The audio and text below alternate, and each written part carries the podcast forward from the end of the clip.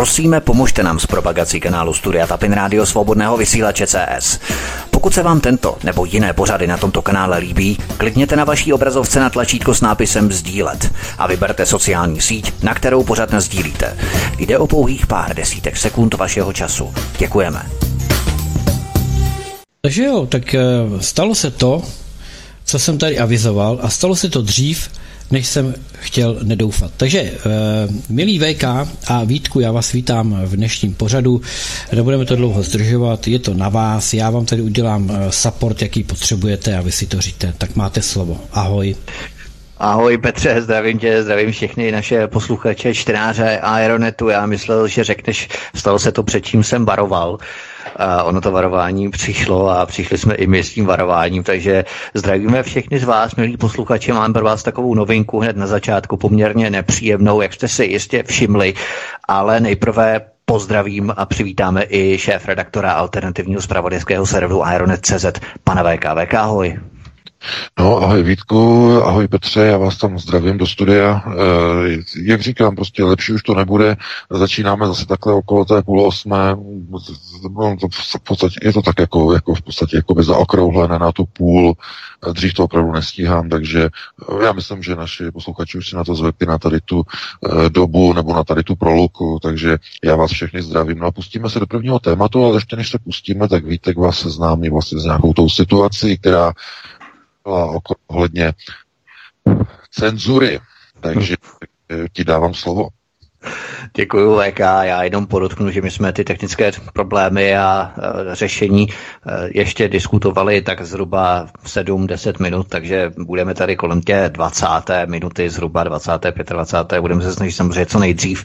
Nicméně Přišlo to, čeho jsme se obávali a v podstatě celá veškerá americká alternativa odchází z YouTube kvůli cenzuře ohledně COVID agendy. My samozřejmě to řešíme i s dalšími hosty, budeme si e, zkoušet obměňovat ty termíny jako moribundus, sice ne SVK, protože SVK jsme zavedli jiný režim a SVK budeme přecházet na novou platformu a samozřejmě budeme i migrovat eh, YouTube kanál Svobodného vysílače Studia Tapin Radio na novou platformu, protože jakkoliv bychom zakládali třeba i kanály nové na YouTube, tak by nás potkalo za nějakou dobu podobné eh, zabanování, protože bylo zabanované a zablokované, smazané poslední audio poslední program VK z minulého pátku, eh, tuším, že bylo 12. ano 12. v pátek a šlo tam právě o to, že důvod, a to jsme vás informovali jak na stránkách svobodného vysílače Studia Tapin Radio, respektive YouTube, tak i Facebooku svobodného vysílače, eh, kdy YouTube nás upozornil že došlo k tomu, že jsme prý eh, zveřejnili informace, na kterých se neschodlo VHO, Světová zdravotnická organizace, a že jsme se dopustili takzvané zdravotní dezinformace. My jsme informovali o syndromu ADE, ADE, které, před kterým varovali a který uvádějí američtí lékaři z první linie v rámci tzv. White Book, Bílé knihy a my jsme tuto informaci uváděli, já jsem to i psal do, té, do toho odvolání v rámci uh, té sankce, té první sankce, která nám přišla v rámci YouTube. Samozřejmě to absolutně neakceptovali, já jsem to ani nečekal, jo, ale prostě člověk eh, využívá všechny možnosti, takže odvolání nám zamítli, video nám smazali a lze očekávat, že by se, eh, že by docházelo k tomu tež. To znamená, my jsme se rozhodli přejít na bitshoot, eh, bitshute.com. My samozřejmě to budeme uvádět i v rámci upoutávek na pořad VK, i na Facebooku, i na YouTube. Tam už jsme to šoupli do sekce komunita, eh, že budeme migrovat postupně nejenom z VK, ale i postupně tam budeme přesouvat i další pořady. Pojedeme paralelně, pojedeme souběžně zatím. Eh, uvidíme, eh, jestli přijdou další sankce na YouTube. Každopádně mnoho alternativních rádí, médií, serverů na YouTube končí, odchází a hledají novou platformu. Ta platforma BitChute se nám zdá taková nejlepší, ačkoliv nemá české rozhraní. Nicméně to vám nemusí vadit, stačí, když eh, tam kliknete na tlačítko subscribe, subscribe na tom kanále, abyste se připojili k tomu kanálu a měli jste další odběr eh, těch eh, pořadů, které tam postupně budeme přesouvat a budeme postupně migrovat na tuto platformu, abychom měli v záloze další platformu. My jsme se k tomu nechtěli uh, uchylovat, uh, ještě když jsme žádné sankce na YouTube neměli, protože teď máme 20 tisíc, téměř 20 tisíc Studio Tapin Radio má odběratelů na YouTube, to znamená, je to obrovský velký kanál uh, na alternativu, na poměr alternativy. My jsme se k tomu nechtěli uchylovat právě proto, aby to bylo centralizované, aby to bylo všechno na jednom místě, aby jsme měli přehled i o sledovanosti a tak dále.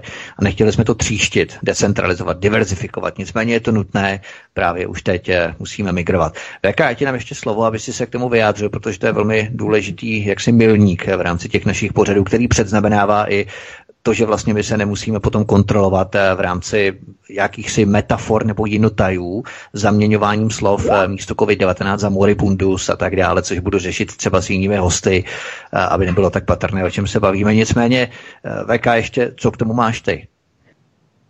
Tak pro mě to není překvapující, protože když YouTube eh, společně s Facebookem a s Twitterem byli schopni zabanovat amerického prezidenta, to znamená vůdce jaderné velmoci a světové velmoci, tak je jasné, že si dovolí úplně, úplně už všechno. Oni si v podstatě, eh, tyto korporace, big tech korporace, de facto mají větší moc než národní vlády. Možná sledujete situaci v Austrálii, kde Big Tech eh, rozpoutal vládu proti australské, mm, proti, nebo rozpoutal boj proti australské vládě eh, kvůli poplatkům za reklamu, od, odříznul facebookové stránky australské vlády od reklamy, ale způsobem, že přestaly ty stránky fungovat v době koronavirové krize. Představitelé Austrálie to značili de facto za válečný čin. To znamená, Big Tech korporace jsou de facto teď momentálně e, jsou ve větší, silnější pozici než jednotlivé vlády, než jednotliví prezidenti, až premiéři.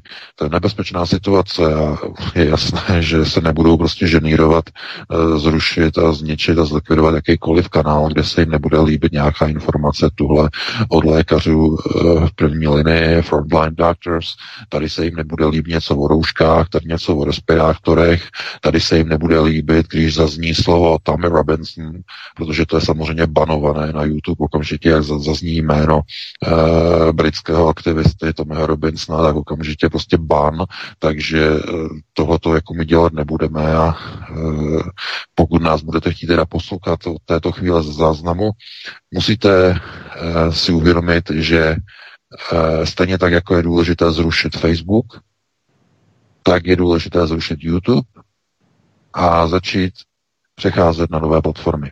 Pokud chcete dělat alternativu, pokud mě chcete poslouchat, pokud chcete Vítka poslouchat, naše pořady, musíte si uvědomit, že youtube.com už není ten jediný zdroj, že jsou jiné platformy, na které přechází alternativa.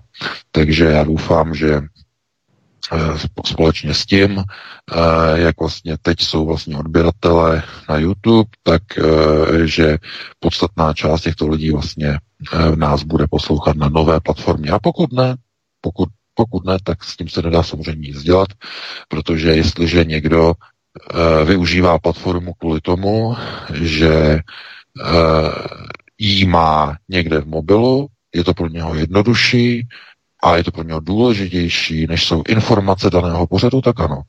Potom tedy přestane poslouchat, protože nejsme tam, kde on je zvyklý poslouchat.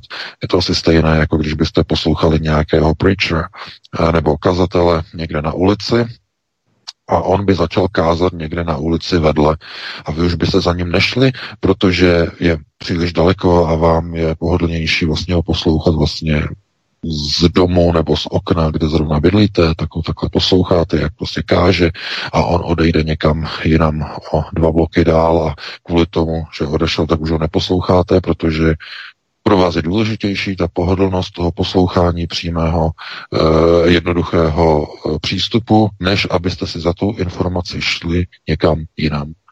Takže e, máte vlastně tady tu možnost, určitě chápete, o co se jedná. Takže já bych tady to takhle uzavřel a pustíme se do prvního tématu, abychom nezdržovali. Určitě, já jenom technicky eh, pustíte tlačítko play eh, v rámci přehrávače, to tam vidíte, to je velmi jednoduché, takže opravdu nepotřebujete české rozhraní Jde tam v podstatě jen o přehrávání těch pořadů i komentování, je tam command, tlačítko, editační pole pro komentář, můžete komentovat, v podstatě je to úplně stejné. Jsou tam samozřejmě určitá omezení, kdy je třeba free verze toho BitShoot z mého, z mé strany, tedy z mého pohledu, uh, poskytuje možnosti pouze vytvoření čtyř playlistů, takže jsem tam vytvořil pouze čtyři playlisty na rozdíl od YouTube, kde máme pořady zaplaylistované do určitých kategorií a schématů v rámci hostů. Tady to úplně nejde, to bych si to musel předplatit v rámci proverze. Nicméně je to velmi jednoduché, opravdu rychlé, ten server je velmi šikovný a v podstatě pracuje na stejné bázi, kdy pokud zadáte bitshoot.com lomeno Radio SV Studio Tapin Radio, je to blindly, blindly link, eh, to znamená přátelský odkaz, eh, žádná house numera, je to takto udělané. Takže je to úplně stejné jako v podstatě na YouTube. Místo youtube.com, tak zadáte bitshute.com lomeno a zase klasicky jako u YouTube Radio SV Studio Tapin Radio. Takže velmi jednoduché a v podstatě rychlý server přístupný. Já si myslím, že to je velmi pěkná platforma. Je to hlavně konzervativní platforma, takže, se, eh, takže můžeme očekávat, že nic takového nenastane až nabereme zase třeba 10-20 tisíc eh, odběratelů jako na YouTube. My samozřejmě říkáme, pojedeme souběžně na YouTube, kromě VK, protože VK je asi červený hadr na ně a uh, stačí VK, když řekneš, co jsi měl k obědu a už je to dezinformace. Takže uh, s VK pojedeme tento režim a samozřejmě tam budeme šoupat i další pořady, potom i, ale pojedeme paralelně souběžně s dalšími pořady. Takže YouTube nezaniká, ale postupně budeme migrovat na ten BitChute. Tak pojďme na první téma. Pandemický zákon bude ještě horší. Jan Hamáček ze sociální demokracie ČSSD podal pozměňovací návrh a Babišova vláda spolu s Demoblokem zařadili do návrhu zákona novelu, která umožní ministerstvu zdravotnictví zavádět kompulzivní mobilní sledovací aplikaci a převádět pravomoci sledování na soukromé subjekty s formou veřejnoprávní služby. Budou se platit koncesionářské poplatky už i za vlastnictví mobilu z titulu financování veřejnoprávní služby zdravotního trasování občanů. To kvůli tomu chce hnutí ANO zrušit prodej anonymní předplacený, anonymních při předplacených SIM karet, aby nebylo možné se vyhnout placení koncesionářských poplatků za mobil. Co VK znamená ta kompulzivní sledovací mobilní aplikace, kdybychom to měli vysvětlit z pozice zrušení prodeje anonymních SIM karet? To je asi velmi důležité. Nebo asi určitě je to důležité. No, je to samozřejmě velice důležité, protože e, ta kompulze, která vlastně v tom e, zákoně, který už je tedy schválený, které, která z toho vyplývá, tak vlastně spočívá v tom, že hygienická stanice de facto při trasování občanů zjistí, že daný člověk byl v kontaktu s nějakou osobou. To znamená, ta osoba byla pozitivní, a pohybuje se v nějakém prostoru, eh, který de facto je infekční nebo může být infekční a teď eh, hygiena řekne, eh, vy můžete chodit dál do práce, ale pohybujete se v prostoru, kde jsou infekční lidé a je třeba, aby bylo sledováno, jakým způsobem se dostáváte do blízkosti vlastně jejich vzdálenosti, aby vlastně nebyly nějaké problémy, takže si musíte, nebo takhle, ve vlastním zájmu si nainstalujete tady tu sledovací aplikaci, ať už je to Eurouška, nebo je to něco jiného, zkrátka trasovací, monitorovací aplikaci do chytrého telefonu. A e, je to dobrovolné, že? A ta dobrovolnost spočívá v tom, že vy se můžete dobrovolně rozhodnout, že si ji tam nedáte, ale v tom případě ta hygiena na vás uvalí karanténu a musíte být doma. Protože, protože Stejně je, je to vlastně zařízené i v Izraeli. V Izraeli možná víte, možná nevíte, to funguje tak, že eh, v době eh, covidové eh, karantény, to tam funguje tak, že jsou ohniska nákazy, budovy, místa, kde je nemocný člověk. A lidé, kteří se pohybují mezi těmi, těmito budovami, tak eh, chodí do práce, všechno, eh, chodí do obchodu a tak dále a tak dále, ale musí mít v telefonech nainstalované sledovací aplikace a ta aplikace je aktivní neustále a když ten člověk se přiblíží do vzdálenosti eh, člověka, který má také sledovací aplikaci a on je pozitivní a má povoleno například si nakoupit, tak okamžitě začne telefon vibrovat, začne pískat a začne vlastně mluvit a pozor, pozor, osoba nakažená, zastavte se, pozor. A tímhle tím způsobem de facto oni kontrolují pohyb obyvatelstva. A je to i v Izraeli je to kompulzivní, není to povinné, ale je to vynucované. Vynucované v tom, že vy, když odmítnete a máte na to právo dobrovolně se rozhodnout, že, že se nenecháte sledovat, tak v tom případě jste v takzvaném tvrdém lockdownu. Ten tvrdý lockdown v Izraeli znamená, že se nesmíte vůbec pohnout z domova ani na základě žádné výjimky. Ani na nákup nezbytných potravin, naprosto ničeho. To je tvrdý lockdown. A jídlo si nakupujete tak, že si ho objednáte a oni vám ho kurýrem přivezou. Jednotlivé řetězce, které mají kurýry na dopravování jídla, to máte, myslím, i u vás v České republice, různé firmy, nevím, jak se to jmenuje, nějak rohlík nebo tak nějak. No, rohlíka hlavně dáme no. jídlo, no, pokud myslíš jako... No, dáme jídlo, taky, taky, taky, tam, tam máte tady ty, tady ty firmy, takže v tom Izraeli to mají úplně stejně a ti lidé de facto vůbec nesmí opustit dům. Pokud ho opustí, tak to je, to je, to je potom průser. Obrovský průser. Pohyb e, kontroluje izraelská armáda, IDF, která je ozbrojená ostrými. E, při zastavení oni vás kontrolují a e, zjistí, e, že jste třeba opustili lockdown a nemáte ten mobilní telefon s tou trasovací aplikací, a v tom okamžiku tedy oni vás zadrží a oni vás umístí do vojenské karantény. To je v podstatě vojenská věznice a jste v celé po celou dobu karantény. A kromě toho zaplatíte pokutu. Takže to je opravdu, to je brutální teror, ale není vynucovaný. Je to na bázi dobrovolnosti, respektive kompulzivnosti. Kompulze a Kompulze znamená, že je něco vynuceného, z donucení, kompulzivní. A tím druhým je mandatorní, uzákoněné, zákonem dané, mandatorní. A mandatorní nošení těchto aplikací samozřejmě není uzákoněno. To by bylo v rozporu s lidskými právy. To ještě, to ještě není tak daleko v té pozici, že by někde Eh, byly prosazeny zákony, že lidé se musí nechat sledovat a musí si nechat omezovat občanská práva a lidská práva. Ne, ne, ne, to oni nemohou. Takže žádný takový zákon neexistuje. Není to mandatorní, ale je to kompulzivní, z donucení.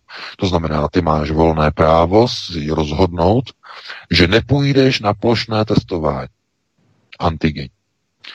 A nebo ty máš právo se rozhodnout, že se nenecháš sledovat aplikací v mobilním telefonu.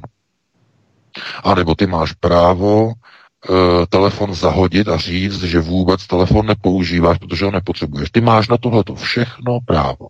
Ale v tom případě my máme právo tě držet v izolaci doma, protože představuješ virovou epidemiologickou hrozbu pro ostatní.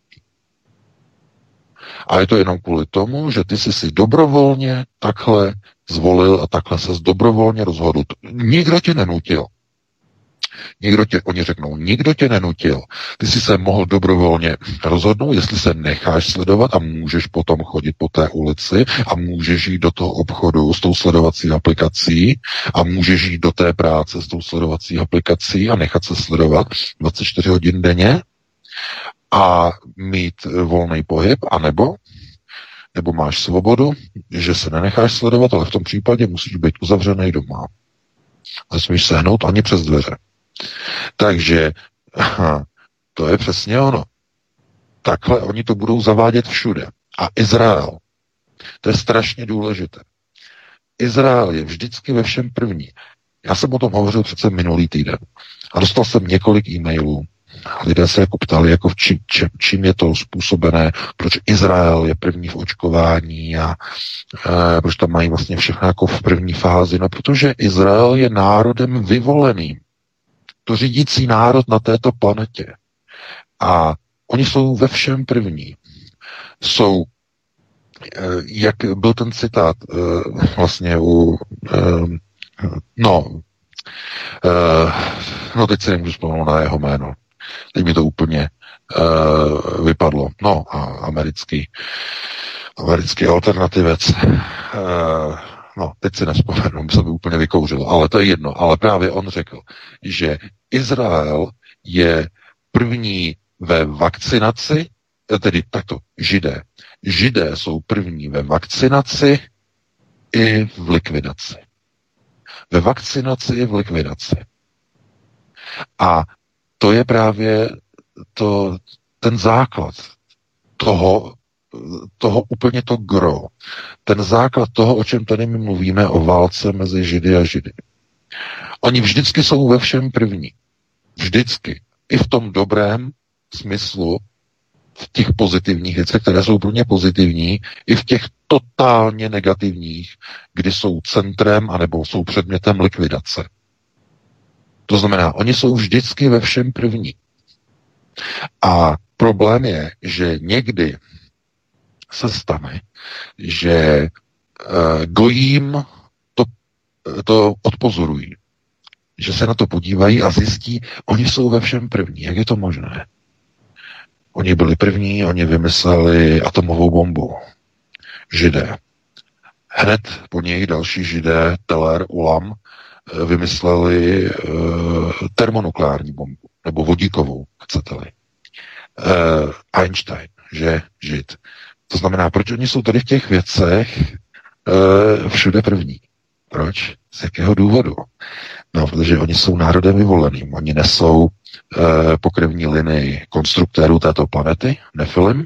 Oni nesou linii Amšala Charedem a jejich de facto třináctý kmen zapomenutý, což jsou vlastně v podstatě, jistě víte, že Romové jsou třináctým zapomenutým kmenem židovským, to znamená, že proto oni jsou tak chránění všude, Romové, to je z tohoto důvodu, to jste možná četli, ten článek, uh, to byl minulý rok v podstatě, jak byl uh, ten uh, sympozium, určitě jste zaregistrovali v Tel Avivu, bylo velice zajímavé, jak vlastně oni zjišťovali de facto, jaký je původ v podstatě Romu.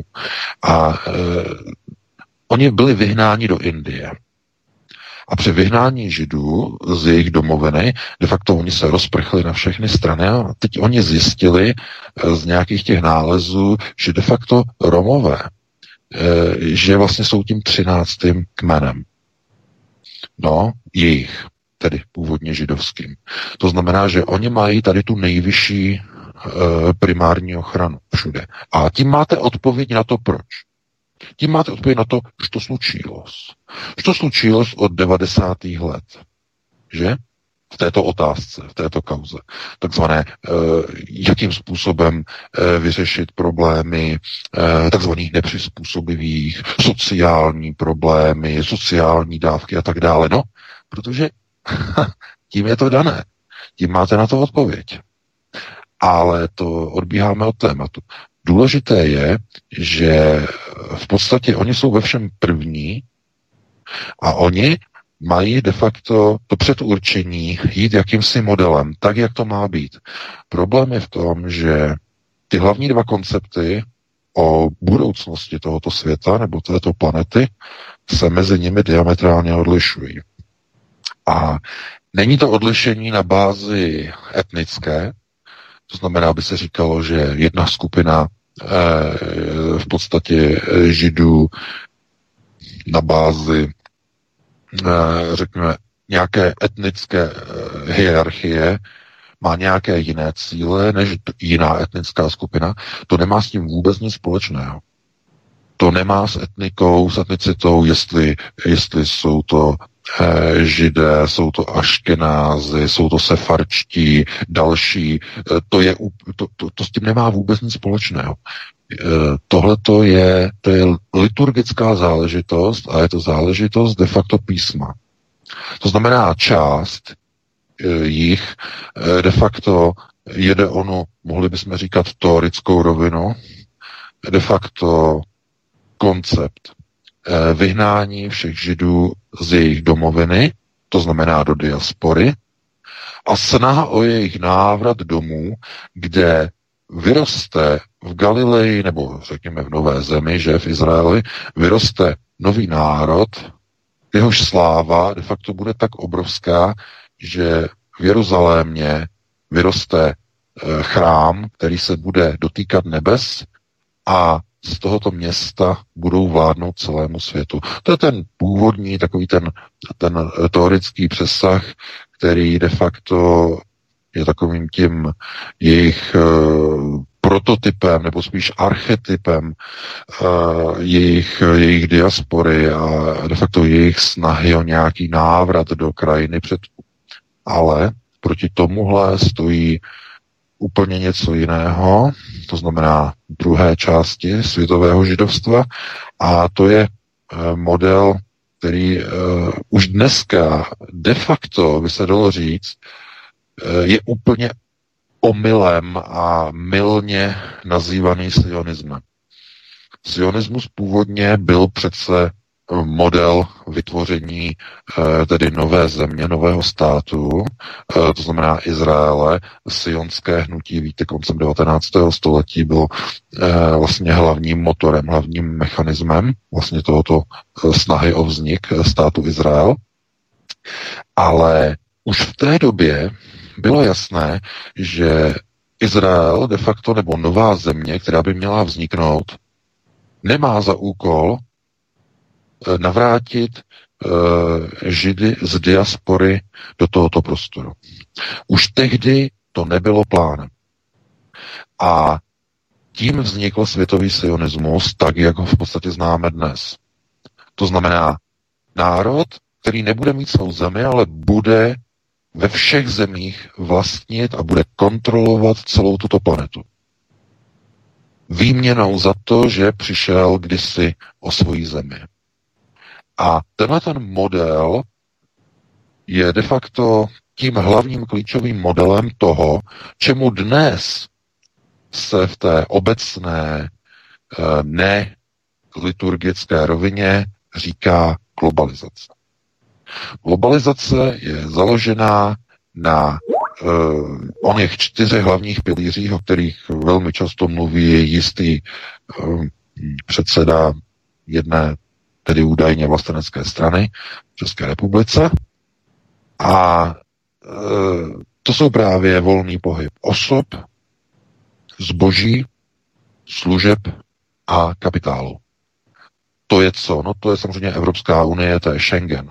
No, ale to není jenom Evropská unie a Schengen. To jsou hlavní čtyři pilíře světové globalizace. A tyhle ty čtyři pilíře světové globalizace stojí na bankovním systému založeným na centrálních bankách, soukromých bankách v držení sionistických rodů, které kontrolují všechny národy tohoto světa s výjimkou těch, které mají nálepku jako diktátorské režimy typu Severní Korea, Irán, Kuba a ještě v podstatě dá se říct Venezuela. Do určité menší míry. Všechny ostatní země mají centrální banky kontrolované světovými sionisty, eh, kteří mají sídlo samozřejmě v Londýně, v londýnském City, Dům Rothschild. A proto vždycky v dnešní době, eh, když eh, v podstatě se mluví o všech těch globalizačních procesech, kterými jsme momentálně svědky, tak dost lidí v podstatě se na to dívá takovýma těma očima ve smyslu, je to vývoj, ta společnost se mění, my se měníme společně s tou společností, e, s tím vývojem a de facto to je něco, čemu se říká pokrok, progresivismus. Problém je v tom, že tyhle dlouhodobé procesy nejsou e, samonosné, nejsou samovolné a nejsou dokonce ani objektivní. To znamená, vyplývají z přirozenosti stavu takového a samotného. To znamená, jsou neovládané na základě žádného plánu, na základě žádného konceptu, objektivní procesy probíhají sami. Objektivní proces je volný pád tělesa. Volný pád tělesa, když vezmete těleso, vezmete ho do ruky a pustíte ho, tak objektivním procesem je pád směrem dolů na zem vlivem gravitace. To je objektivní proces. Ten není součástí plánu. Ale to, že po 30 letech v zemi nad Mahrálem, České republice, probíhají ty procesy, které probíhají v těchto dnech, v těchto hodinách, v těchto týdnech, jsou důsledkem konceptuálních nástrojů řízení. Nejsou to objektivní procesy. Protože všechno to, čeho jste právě teď svědky, je součástí dlouhodobých plánů. To znamená dlouhodobých konceptů. A hovořit o dlouhodobých konceptech jako o objektivních procesech by bylo největší chucpe na všechny konceptuálně gramotné lidi. Protože ti, kteří budovali neziskový software v 90. letech, ti, kteří zakládali neziskovky, aby potom působili na školství, e, norské fondy, které od poloviny 90. let indoktrinovaly ministerstvo školství na změny výchovných procesů, které následně byly převedeny do inkluzivních procesů, do procesů zjednodušování, od procesů, e, řekněme, snahy o co nejlepší výsledky, o ekvalitu, o rovnost. To znamená zprůměrování, zmenšení znalostí, proces simplifikace. A jak je možné, že by někdo takovým procesu řekl, že je objektivní? Ne.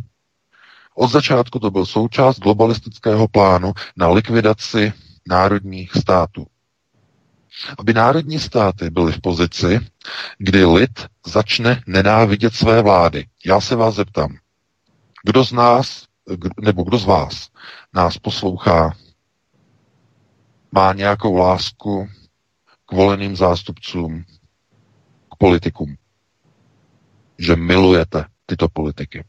A nebo provokativní otázka, kdybyste dostali do ruky zbraň, samopal, pěchotní kulomet, náboje. A někdo by vám řekl, máte možnost vyřešit něco. Co byste udělali? Poslali byste oblíbenému politikovi srdíčko za vaši skvělou práci pro naši vlast zde čokoládové srdce. A nebo byste použili uh, ráži 7260 a šli byste někam uh, si v podstatě vyjadřovat své pocity.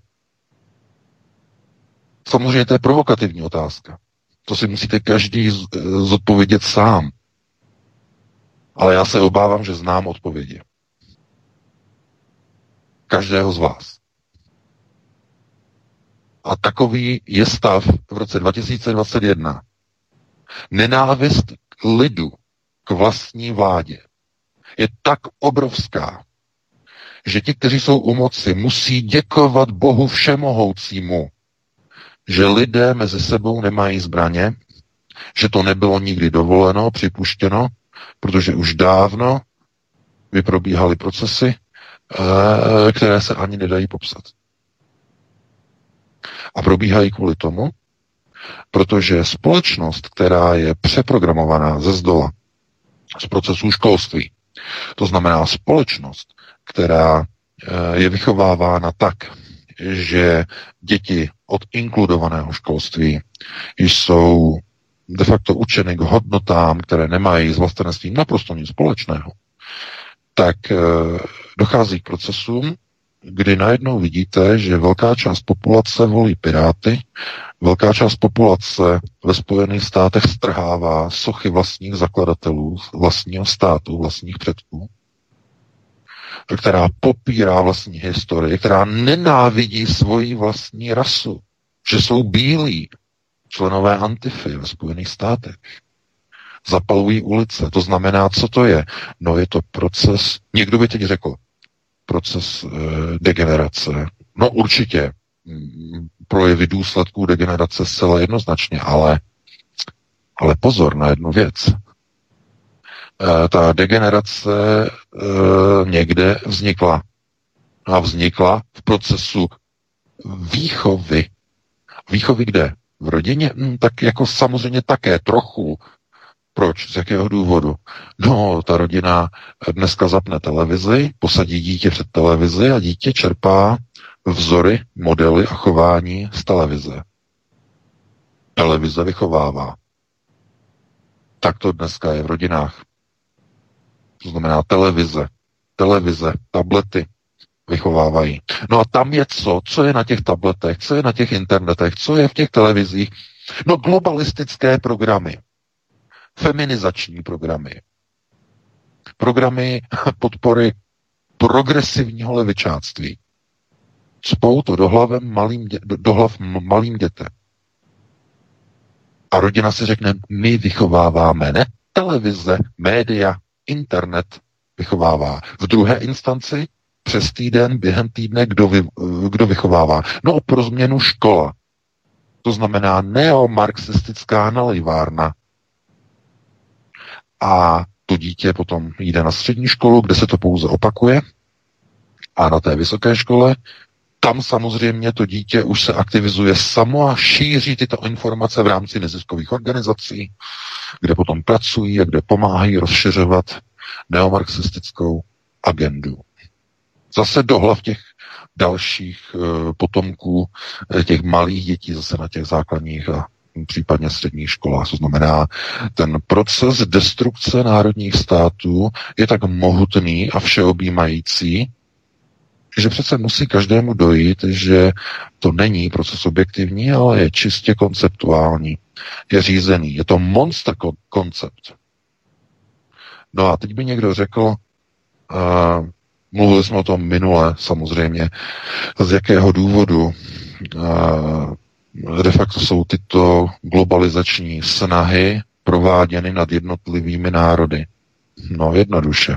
Nejprve odstranění státních hranic potom odstranění kultury, ve třetí fázi odstranění politických režimů, vyvolání nenávisti národa vůči vlastním, vlastní reprezentaci, vlastním uh, politikům, uh, kteří samozřejmě jsou od globalistů de facto podněcováni, aby terorizovali vlastní obyvatelstvo. A následně, aby to obyvatelstvo nenávidělo svou vlastní vládu aby měl snahu se přimknout ke globalizačním procesům a projektům, které tvrdí, že žádné hranice by neměly existovat, že by e, neměly existovat žádné, žádné, žádná protimigrační opatření, že by lidé měli volně přecházet přes hranice a že všechny kultury by se měly smíchat, to znamená, měly e, by se e, různě Eh, de facto slučovat a tím ztratit své vlastní charakterové původní znaky, genetické znaky. A problém je v tom, že ono eh, se ukázalo v posledních letech, eh, že jednotlivé národy těmto procesům se brání, což je naprosto logické. To znamená protestují, demonstrace, odpor proti migraci. Jak tedy to udělat, aby ten odpor byl zničen? No, tak to udělali jinak. Udělali to pomocí viru, udělali to pomocí hysterie, pomocí propagandy.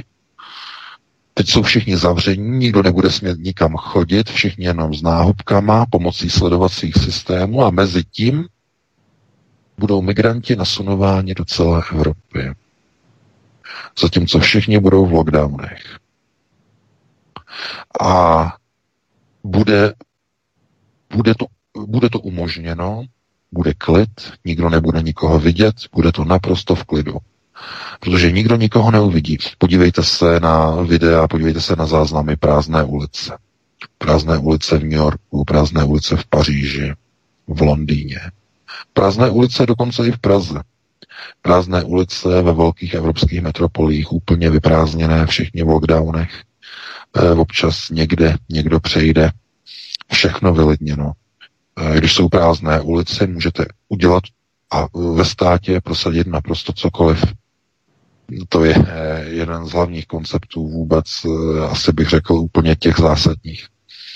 Takže oni udělají de facto tu zásadní věc, že eh, ve společnosti, eh, kde lidé budou kontrolováni, kam chodí, tak budou vybaveni sledovacími systémy.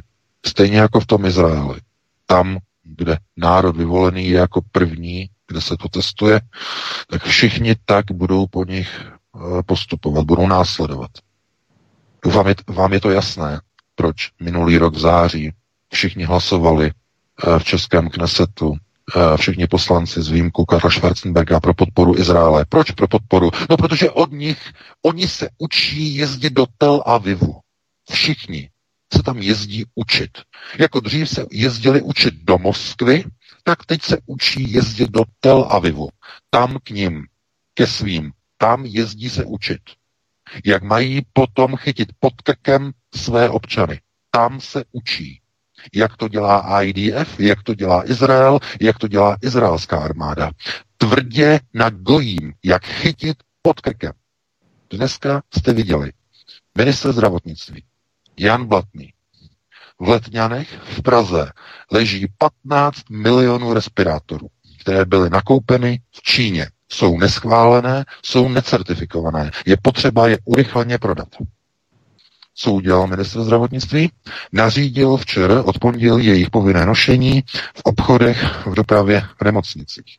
Okamžitě budou vyprázdněny sklady během dvou, tří dnů. Ten, kdo je navezl z Číny, se pořádně napakuje. Bude mít prkenici tak vrchovatou, že bude praskat. Najednou to půjde. Najednou to jde.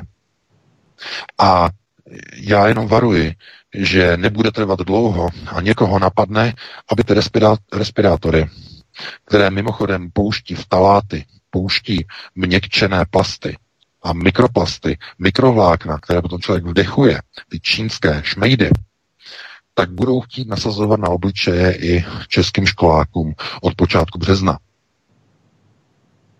Já nechci předvídat, ale někoho to napadne a když je to nenapadne počátkem března, napadne je to v polovině března. A nebo koncem března. Řeknou, máme někde nějakou epidemickou křivku, někde nám něco roste, dáme to i těm dětem. No a tak podívejte se na ten poslední článek na Aeronetu. Teď na ten poslední, jak je tam to video z té Bangladeše. V jakých podmínkách tam šijou ti Bangladešané prostě ty roušky v té manufaktuře, na zemi, v tom bordelu, v té špíně.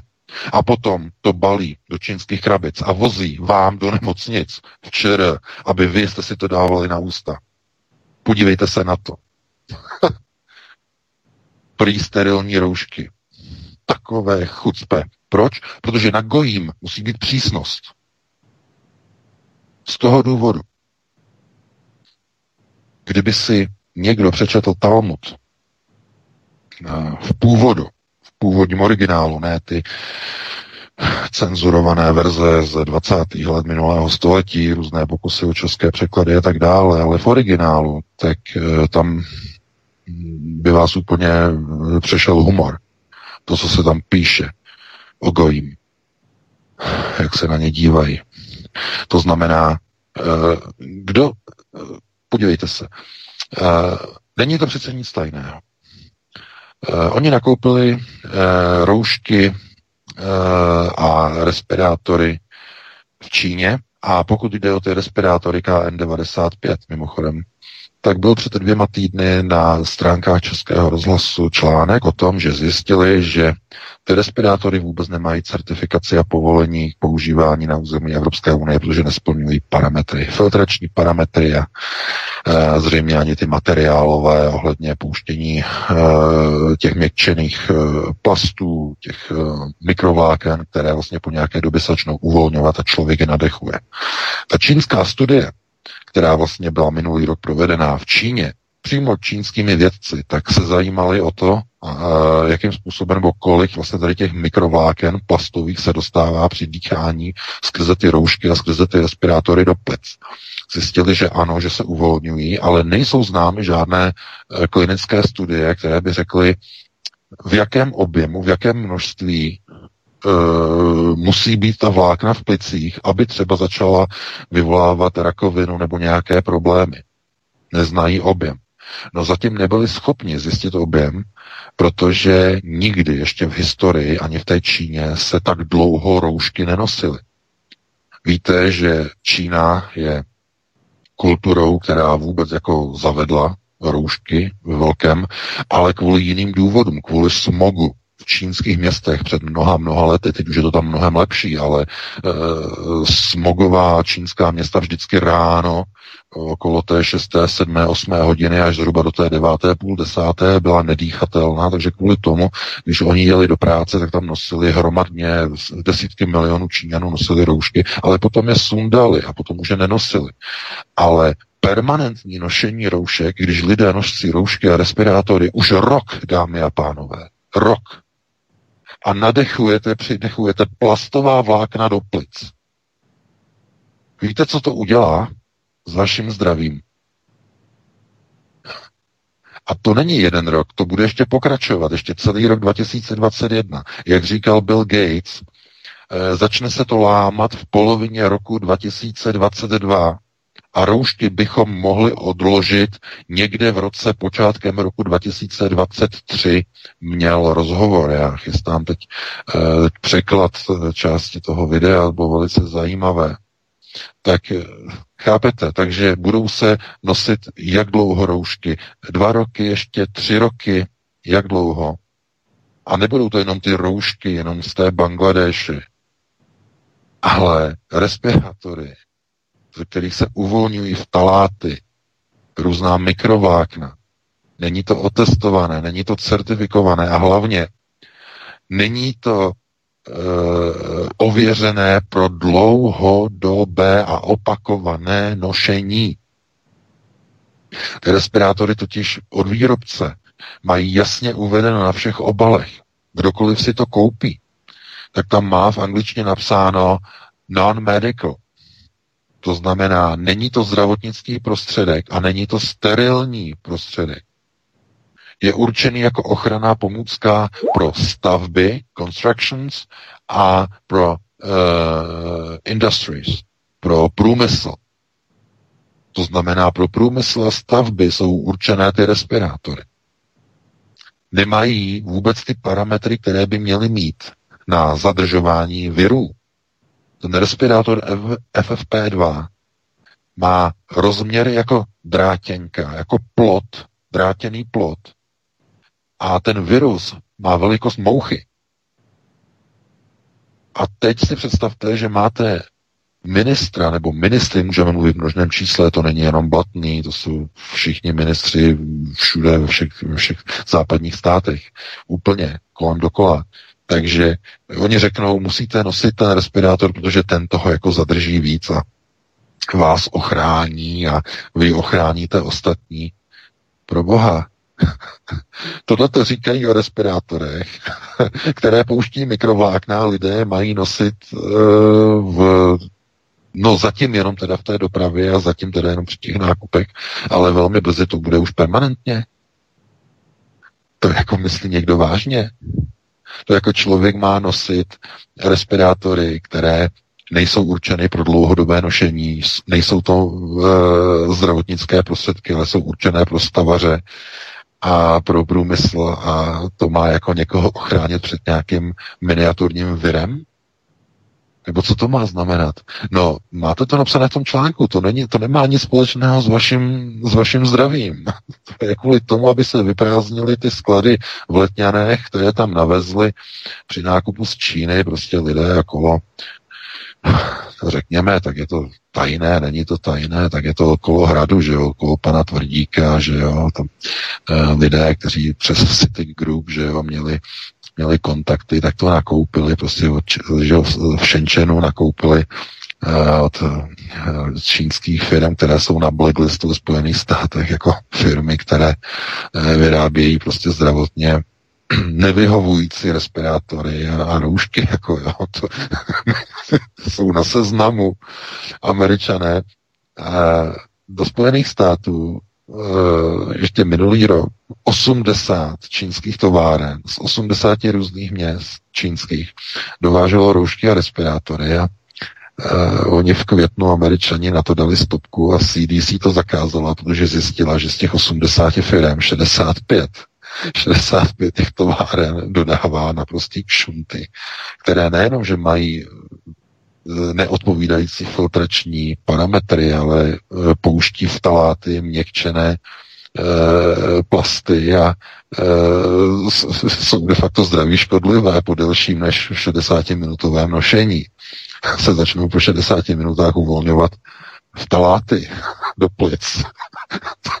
to je něco neuvěřitelné. Jako, chápete?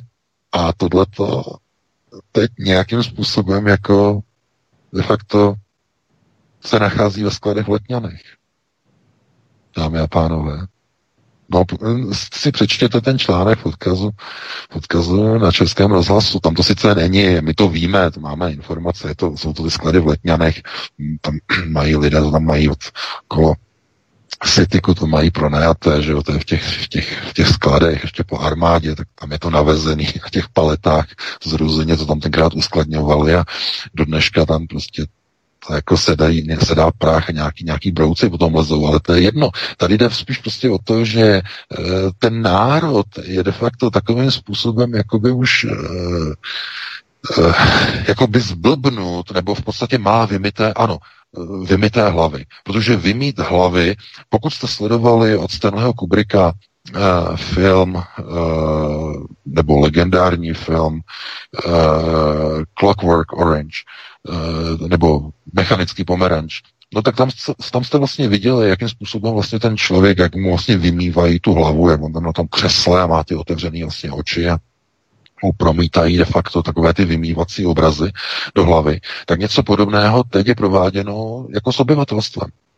Eh, je jim neustále prostě 24 hodin denně promítáno do hlav, že zlý covid, nebezpečný covid, umírají všichni, kolabují krematoria, krematoria nestíhají, musíme eh, zařizovat eh, mrazící, chladící boxy a potom se zjistí, že prostě krematorium je vyplněno na 20%. Jo.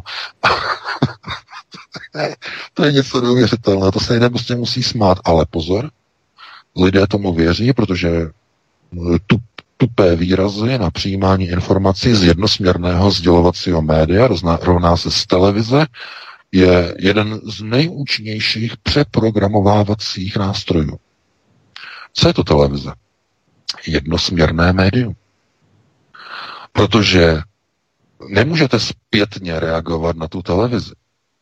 Jo, nemůžete v tom obýváku něco napsat jako do toho vysílání něco odpovědět. No to nejde, že To je jednosměrné. A z tohoto důvodu oni chtějí zakázat a cenzurovat e, alternativní platformy. E, proto velké vlastně servery umožňují vlastně lidem diskutovat teprve až po předložení občanského průkazu. Eh, nebo eh, ověřeného Facebooku, jinak vám nedovolí prostě diskutovat. Takových serverů, kde vám anonymně, prostě bez registrace někdo umožní prostě vyjádřit názor, takový už, už moc není. A je to všechno jenom kvůli tomu, aby prostě nikdo nespochybňoval jejich vymývací narrativ. To je brainwashing, to znamená vymývání mozku, aby prostě lidé úplně všemu věřili, co se kde řekne a zazní o strašném viru. Ale ve skutečnosti je to pouze o tom, že eh, společnost de facto je reformátována a to takovým způsobem, aby začala nenávidět vlastní státnost, vlastní stát, vlastní vládu. Aby pro tu vládu neměla ani jedno jediné pozitivní slovo. Ani jedno jediné. Aby všichni tu vládu nenáviděli. A proč? Protože ta vláda si to zaslouží. Protože ta vláda ty obyvatele terorizuje a škrtí pod krkem. A když někdo někoho škrtí, tak se nemůžete divit, že ten, kdo je škrcený, že toho, kdo škrtí, začíná nenávidět. Je to tak. Proto nikdo nemůže čekat, že přijde velké marcipánové nebo čokoládové srdce politikovi, ale že lidé tu vládu nenávidí způsobem, že oni musí jezdit v pancéřových autech. Ať už jsou to premiéři, nebo prezidenti, nebo ministři a tak dále, protože eh, ten strach, oni vědí, co dělají. Oni vědí, co činí a oni vědí, že zkrátka by to dělat neměli, ale dostanou befel, dostanou befel za zahraničí, přijde vyhrůžka a oni musí držet ústa a krok. Nemyslete si, že Andrej Babiš to má nějak jednoduché. Uh, on má hodně co ztratit. On má Agrofert, sice ve fondu svěřenském, ale mm, on má podnik, on má obrovský agrochemický podnik tady v Německu. Um, trh pro něho je velký, velmi zásadní, tedy vyrábí tedy hnojiva pro německé zemědělce, je jednička mimochodem, jednička. A eh, pokud mluvíte třeba eh, o některých typech hnojiv, tak dokonce ani tady německý eh, BASF jako chemická firma, eh, tak de facto Babišovi jako, jako ani nekonkuruje v tomhle v tomhletom smyslu. Takže on má hodně co ztratit, takže on musí poslouchat Andělu. Ona má na něho telefon, na mobil, osobní, personální a volá pravidelně. Pravidelně volá. Instrukce a všechno. Takže to je, to je těžké. Jako jo, nemyslete si, že eh, no podobně to má samozřejmě i Moravěcky v Polsku. Taky pravidelně mu volá instrukce, povely. A víte, tihleti, všichni, kteří jsou dosazeni do těch funkcí, tak většinou jsou drženi pod krkem, protože na ně mají něco že by je dokázali úplně zničit a zlikvidovat. Proto nikdo takový, kdo na, na koho oni nic nemají, není připuštěn do vlády. Proto vlastně dosadili Ursulu von der Leyen. Na ní mají údajně, tak je to samozřejmě konspirace, ale mají na ní něco, měla nějaké profesionální pochybení v době, kdy měla ginekologickou praxi, tak měla prý nějaké profesní pochybení, aniž by to bylo specifikováno, co to mohlo být, to si můžete jenom divoce domýšlet.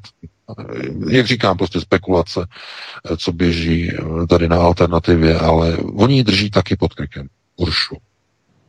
Stejně jako drželi eh, toho pána před ní, který byl šéfem Evropské komise, ten opilý pán, velmi s veselou opičkou, eh, Jean-Claude Juncker, tak eh, na něho také měli Eh, tam dokonce asi víme, co to bylo. On byl v vládě členem frakce Rudé armády, který podporoval tedy eh, německou teroristickou organizaci a měl tedy mít nějaké velmi divoké sympatie prostě k levicovému radikalismu, ale to jsou všechno prostě věci, které oni použijou a oni to všechno schromažďují a máte miliony naivních tupých lidí, kteří dávají na Facebooky své celé životopisy a neuvědomují si, že všechno se schraňuje a všechno bude jednou použito proti vám. Všechno, co tam napíšete o své rodině, kde jste jeli, kam jste jeli, co jste komentovali, všechno se archivuje o každé dané osobě. A oni potom někdy v budoucnu, když budete chtít jít do politiky, najednou vám to anonymně přijde a když neuděláš to a to, tohleto, tohleto, co jsi napsal před 22 lety, ti zničí tvoji kariéru. Podívej se na to, tohleto, tohleto. Ty teď děláš zástupce za práva menšin, ale podívej se, podívej se, tohleto si napsal o migrantech eh, před 22 lety a třemi měsíci. Podívej se na to, tady to máš, tady to máš a ty chceš, ty chceš dělat nějakého zástupce pro uprchlíky. Podívej se no, na tu funkci, podívej se a ty uděláš tohleto, přesně tohleto uděláš. Jinak tohleto všechno půjde na tebe ven.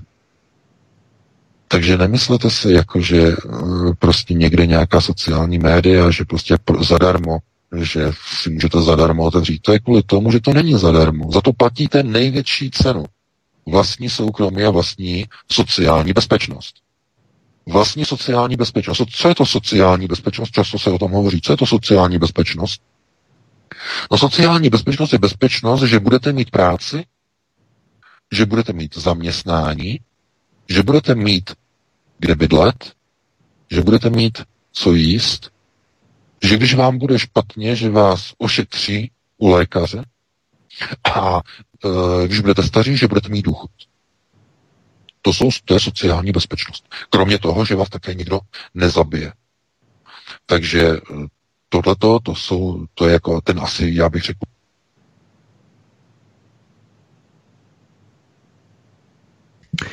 Tak obáváme se, že nám VK vypadlo. Pokusíme se navázat spojení ještě v rámci živého přenosu vysílání. Já se obávám, že to ale nepůjde, protože eh, VK stále slyšet není. Nicméně my se, Petře, pokud tady seš, eh, tak se pokusíme to spojení navázat během písničky. Eh, seš tady, Petře? Tak, já doufám, že nás Petr... Další možnosti, které potom jsou vlastně posunovány i do smyslu... No, jsem tady, tedy... neboj. neboj, jsem tady a pouštím písničku. Ne, ne, ne, teď už je to v pořádku, Petře, zase VK, už je tady zase zpátky VK. Halo, halo? Jo, ty si nám, nás uh, 15 no, slyšíme se?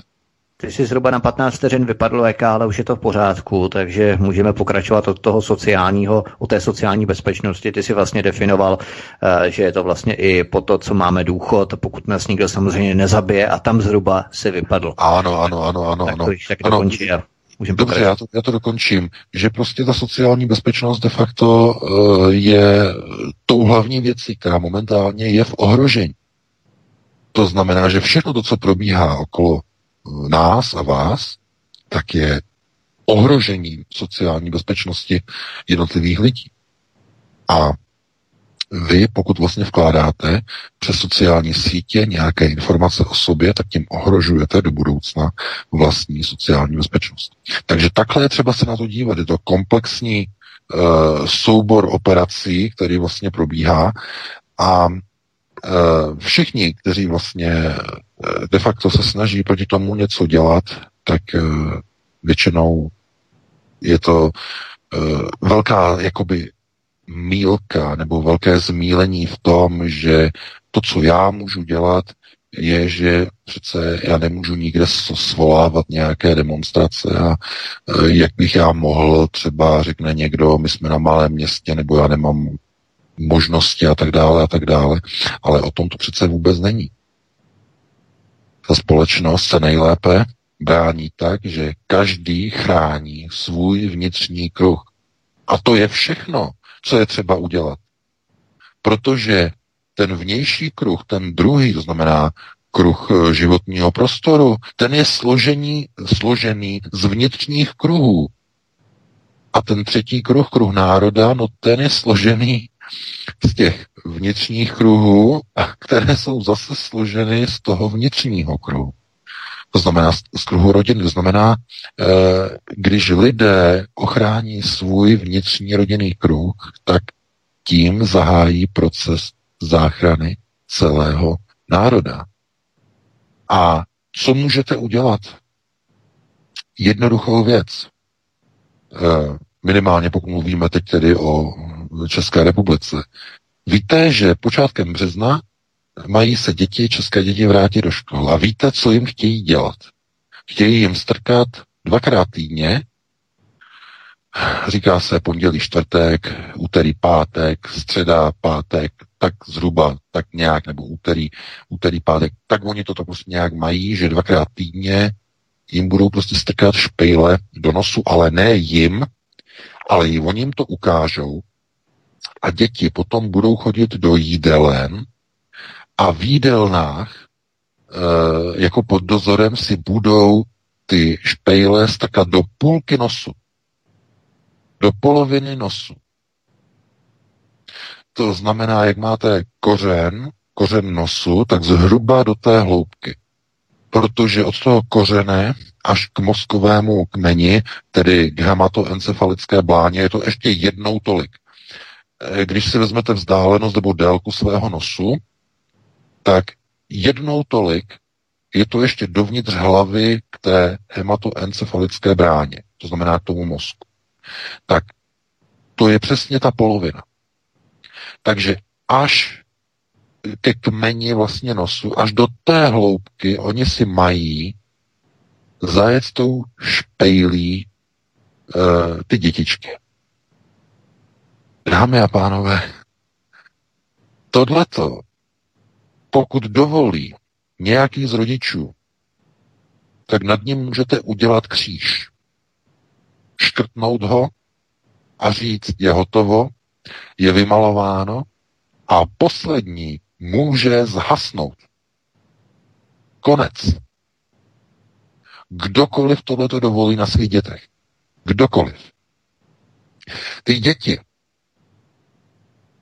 to, to, to dopadne naprostou tragédií. To je, to, to je úplně opravdu, oni chtějí teror, teror, chtějí teror na dětech. Podívejte se, ty děti z toho nemají rozum. To znamená, nemají, nikdy to nedělali, nikdy to nedělali, budou se bát, že jo, budou se bát a teď učitelka, že jo, sfašizovaná řekne, musíš hluboko, hluboko, hluboko, tak a tak. Teď to dítě to nezvládne a ono si tam e, prostě odře tu velice citlivou sliznici toho nosu, ta vlastně, ta je velice citlivá, a tou špejlí si tam poškodí sliznici a začne téct krev. Poškodí si vnitřní stranu nosní sliznice. Víte moc dobře, víte moc dobře, každý to zná, každý to zná. Úplně všichni z vás to znají. Všichni aspoň jednou za život. Mnohokrát za život. Že eh, když prostě, já nevím, máte ucpaný nos, eh, a prostě smrkáte často, ale nemáte čas, jste třeba v prostředí, kde je teplo tak prostě eh, ten hlen vám zaschne v nosu. Přes, začne se vám špatně dýchat a tak prostě takový ten lidský zvyk, že jo, si člověk zajede do nosu a chce vlastně ten zaschlý hlen si jako vyndat z nosu, vytrhnout. No a vy to uděláte, ale zajedete prstem moc hluboko, vytáhnete ten eh, zaschlý hlen, já vím, že to je nechutné, ale víte, o čem mluvím. A okamžitě, jak to uděláte, začne vám téct krev a řinout se z nosu. Proč se, co se stalo? Co slučilo?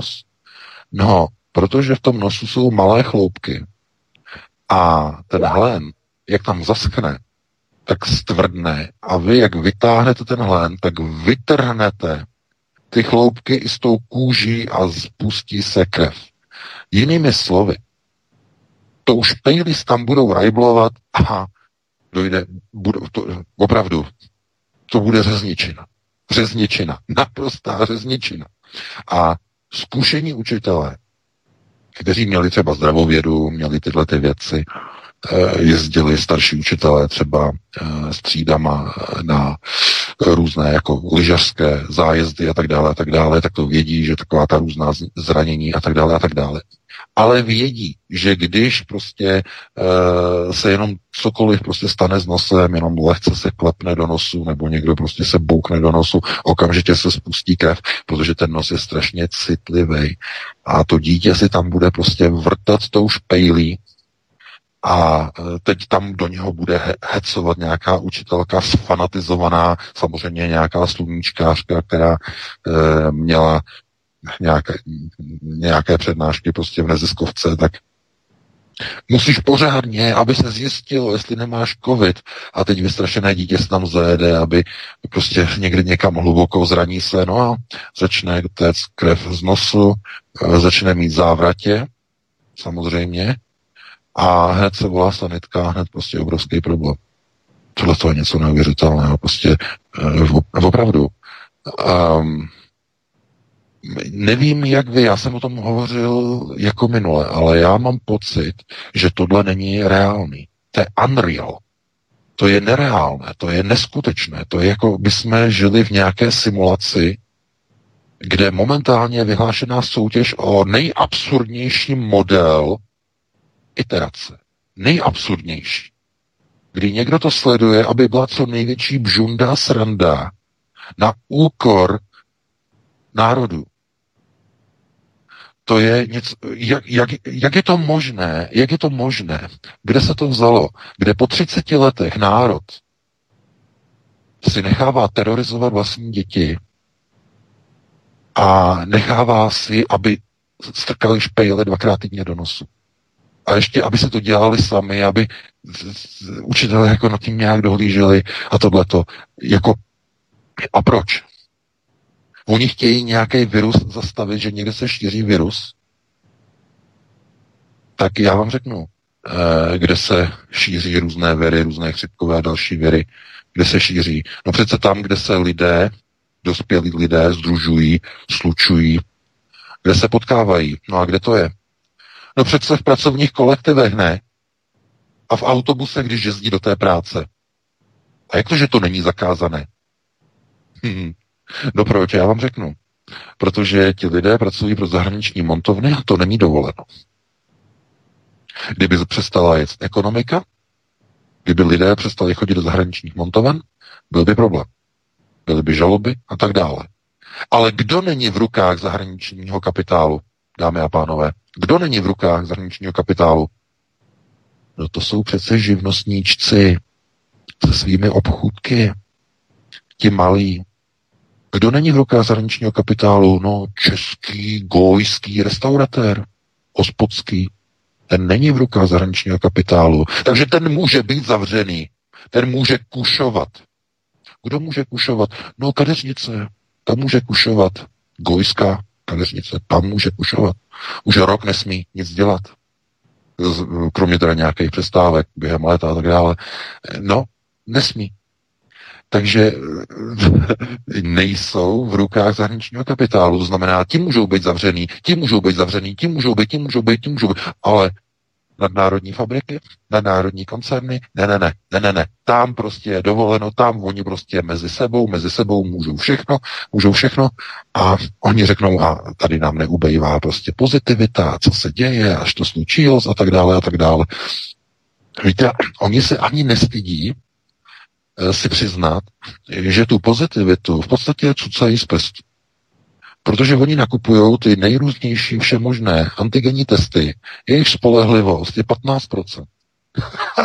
to zazněla ta informace od, od pana Fauciho ze Spojených států. Pan Fauci, doktor smrt, že 15%, zhruba 15% je, je, je, je, je přesnost antigenních testů. 15%. no a co? Dělají se z toho nějaké závěry?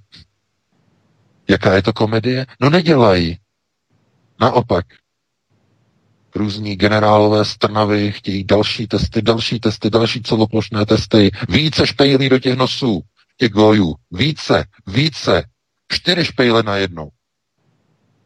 Aby to bylo přesné. No a e, víte, dospělí lidé, aspoň teda se to můžou nějak bránit, řeknou, já ti na to nepůjdu, já ti na to, hele, házím boba a budu doma, klidně mě zavři prostě doma, mě to je jedno a budu mít home office, jo, je mu to jedno, jo, si řekne. Ale co ty malé děti? Co ty malé děti, které vlastně podléhají té školní autoritě a ta autorita řekne, tak děti a jdeme teď se testovat špejly do nosu. A ty děti vystrašené z toho samozřejmě. Takže hm, rodiče musí zasáhnout. Rodiče musí zasáhnout, nesmí dovolit, musí napsat dopisy, musí napsat e-maily, musí osobně zajít a říct, tohle to dělat nebudete.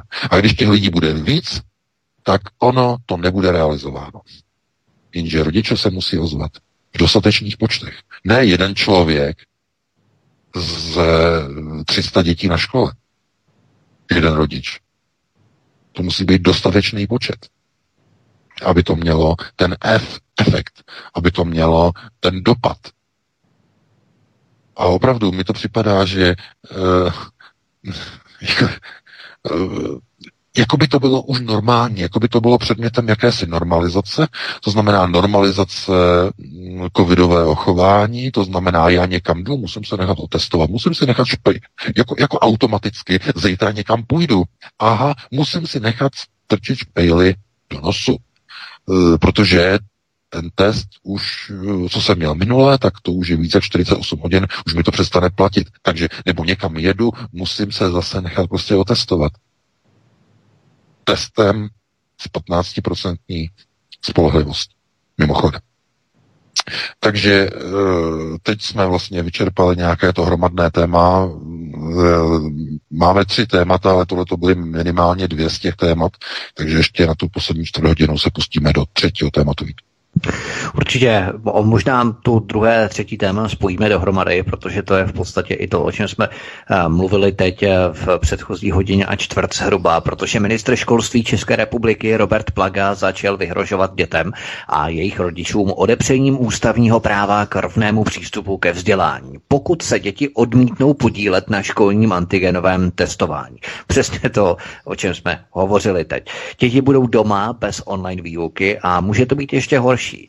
V České republice hrozí ustanovení trvalého výjimečného nouzového stavu po přijetí pandemického zákona. To právě proběhlo.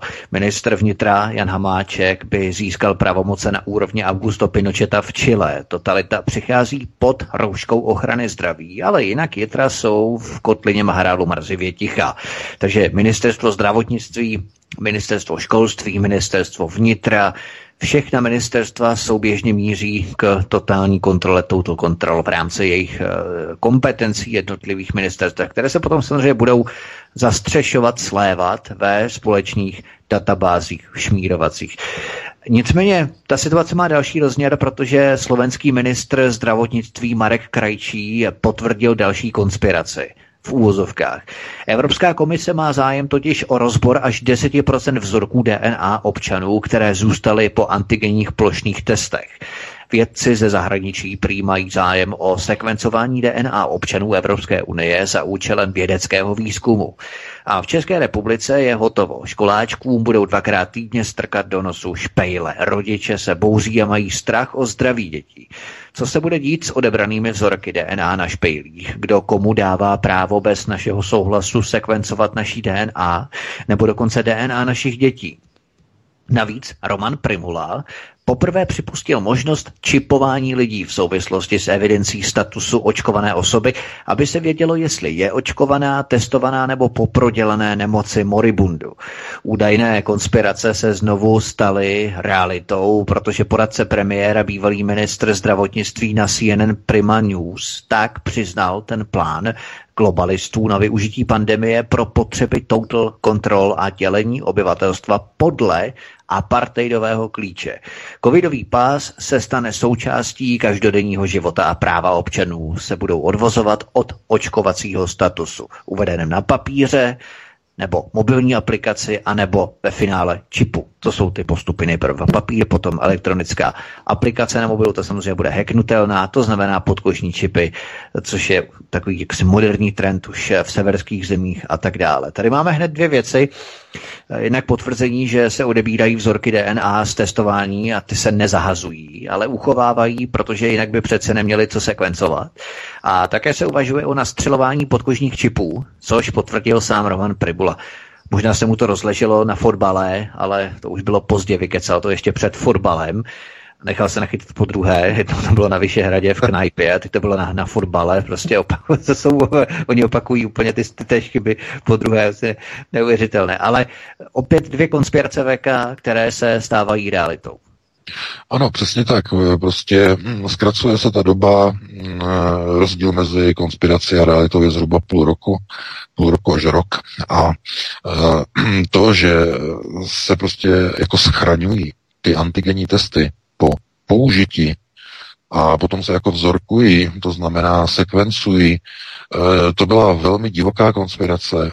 My jsme měli signály v redakci, protože jsme měli, máme stále kontakty na slovenské e, zdravotníky, kteří informovali za tepla, za včas, už na konci minulého roku, nebo koncem, koncem listopadu, e, tak informovali o tom, že prostě si přijeli Eh, přijeli auto, přijelo, eh, nebudeme kon- konkretizovat raději město a přijeli si e, přímo jako z Bratislavy a pro vyzvednutí, vyzvednutí kitu, použitých kitů, vyzvednutí. E, to je opravdu už tehdy byla obr- a to je naprosto jasné, to je naprosto jasné, co to znamená. To znamená sekvencování, zjišťování a tak dále. A my jsme na to upozorňovali. jsme o tom zrovna asi před 14 dny jsme o tom hovořili, nebo před, před třemi týdny tady na, na svobodné vysílači. Přesně o tady tom. A já jsem říkal, že by nás opravdu jako zajímalo, pokud někdo teda má podrobnější informace, by nás informovala. No a podívejte se, a slovenský minister zdravotnictví to přímo odhalí na tiskové konferenci. Evropská unie chce 5 až 10 po všech členských státech, aby, aby sekvencovali 5 až 10% testů. To je v úhrnu, v úhrnu, kdyby tedy to bylo jako opravdu plošné ty testy a samozřejmě nemůžou testovat ty, kteří, kteří nepřijdou, že? Ale kdyby byla ta účast vysoká, eh, tak to vychází de facto v celé Evropě na 45 milionů vzorků. to je, eh, že testování, že vědci budou mít zájem prostě testovat prostě DNA. No, co chtějí testovat v DNA? Virus, co tam provádí z DNA, s lidskou DNA? Nebo co chtějí testovat, co chtějí hledat? Proč potřebují uh, tolik lidských vzorků, tolik, uh, co hledají, co konkrétně hledají v těch uh, tedy odebraných vzorcích, a teď jedno, jestli jsou negativní nebo pozitivní, protože především mě asi budou zajímat ty negativní, ale zřejmě, ale pozor, pozor, pozor, uh, zřejmě možná ještě víc než ty pozitivní je budou zajímat právě ty negativní. A víte z jakého důvodu? Víte proč? Je bude zajímat, jak je možné, že ti lidé neonemocní. Jak je to možné? Jak je možné, že je nějaký virus a někoho napadne úplně ho zhroutí, no a ostatní lidé nemají ani příznaky. Já vám říkám, že jim to leží v hlavě, globalčikům. A je to neskutečně s. Ale skutečně, opravdu strašně moc je to s. Takovým způsobem, že si to nedovedete představit. Oni měli plán. Oni měli plán na obrovskou pandemii a ono to, ono to nedopadlo. Ono to nějak jako vyčpělo. Ono se zdálo, že jo. Ono se zdálo, že v tom Wuhanu, když to odpálili, tam to, byla, to byl masakr. To byl masakr ten první den, ty první dva dny, to bylo něco neuvěřitelného. Tam lidi padali na ulici, ale postupně se to nějak zeslabilo velmi rychle, až, až podezřele rychle se to zeslabilo. A teď to má v podstatě takovou jako nějakou účinnost ještě jako slabší než prostě chřipka. Oni, oni prostě neví, jak je to možné, kde ty lidi prostě na to berou tu imunitu, kde prostě se to bere, že tolik lidí je prostě třeba to mají ten virus, ale nemají naprosto žádné příznaky. A to je přesně to, co oni potřebují zjistit. A kromě toho, kromě toho oni mohou zjišťovat ještě něco lehce jiného. Oni totiž můžou zjišťovat některé genetické, unikátní genetické sekvence, které jsou příznačné eh, především pro některé lidi, některé osoby, Eh, některé sekvence, které jsou dědičné v jedné dané konkrétní linii, eh, vybrané linii, konkrétně Amšela Charedim, a oni potřebují zmapovat nositele. Nositele této linie, této sekvence. Pokud jste četli moje knihy, tak víte, o čem je řeč, teď nebudu opakovat. A zmapovat ty lidi během pandemie je nejlepší příležitost, protože to vyvolá nejméně podezření. Víte, že oni se snažili zmapovat uh, lidský uh,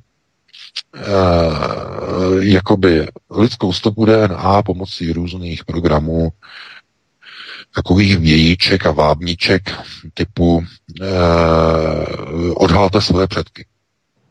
Že jo, různé americké firmy a tak nabízeli, že zadarmo otestujeme váš genom DNA a zjistíme, kdo byli vaši předci, jestli například nemáte nějakého předka, který byl třeba americkým prezidentem nebo nějakým šlechticem v Evropě a tak dále a tak dále. My vám to zjistíme.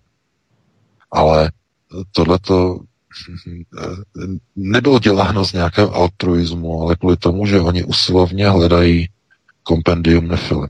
Jednotlivé díly, jednotlivé části z jednotlivých rodových linií, až zpětně k Abrahamovi, dámy a pánové.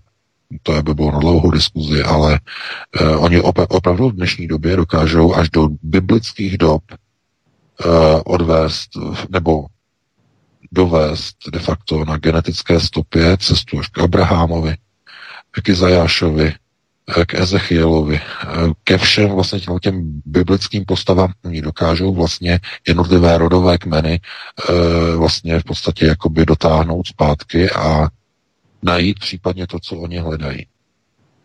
Takže to, pro ně je to velice, velice zásadní.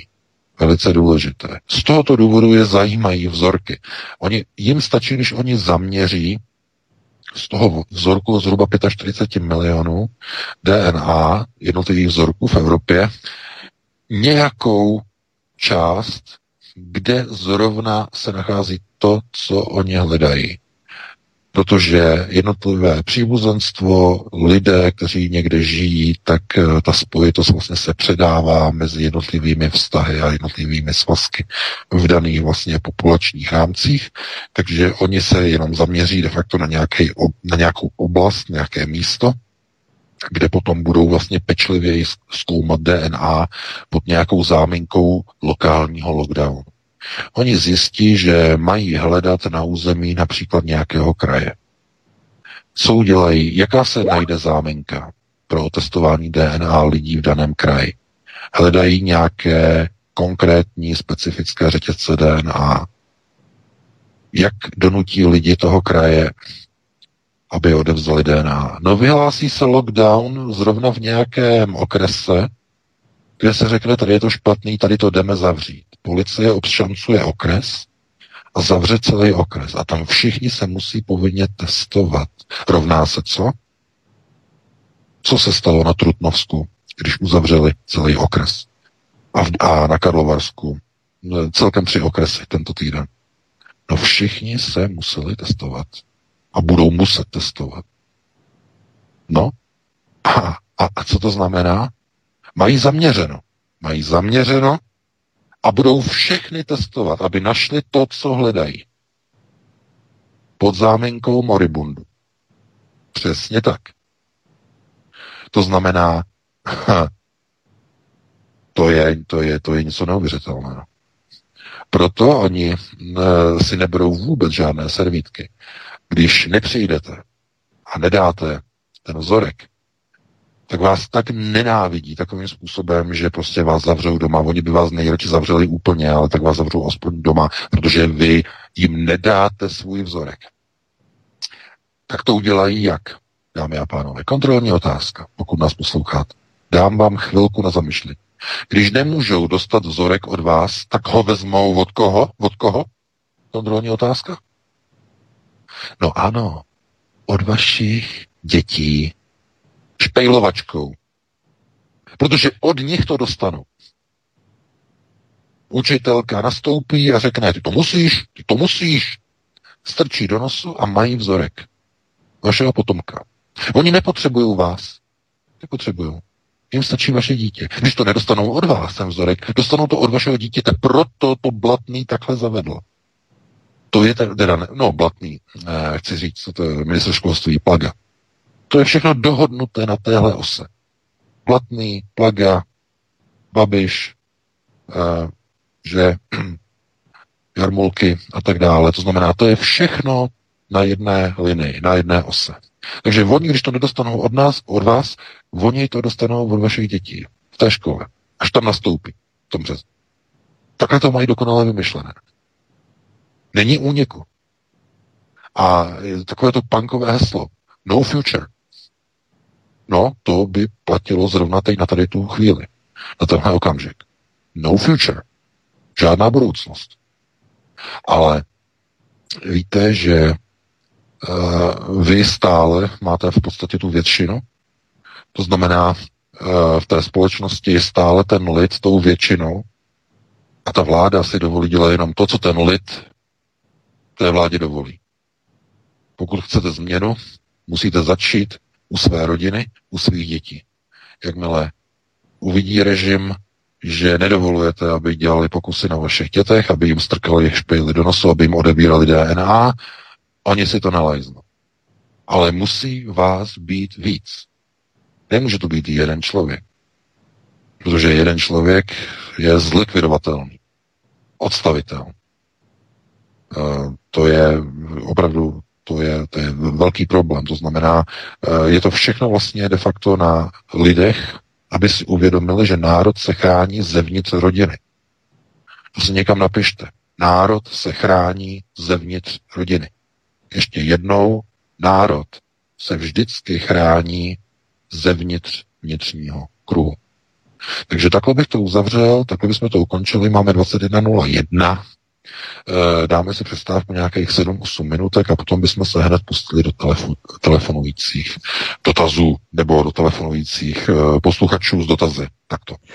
Tak, my se na vás, milí posluchači, těšíme na vaše otázky, prosíme ještě nezapomeňte a udělejte to raději hned a co nejdříve, protože my nevíme opravdu, jaká bude situace.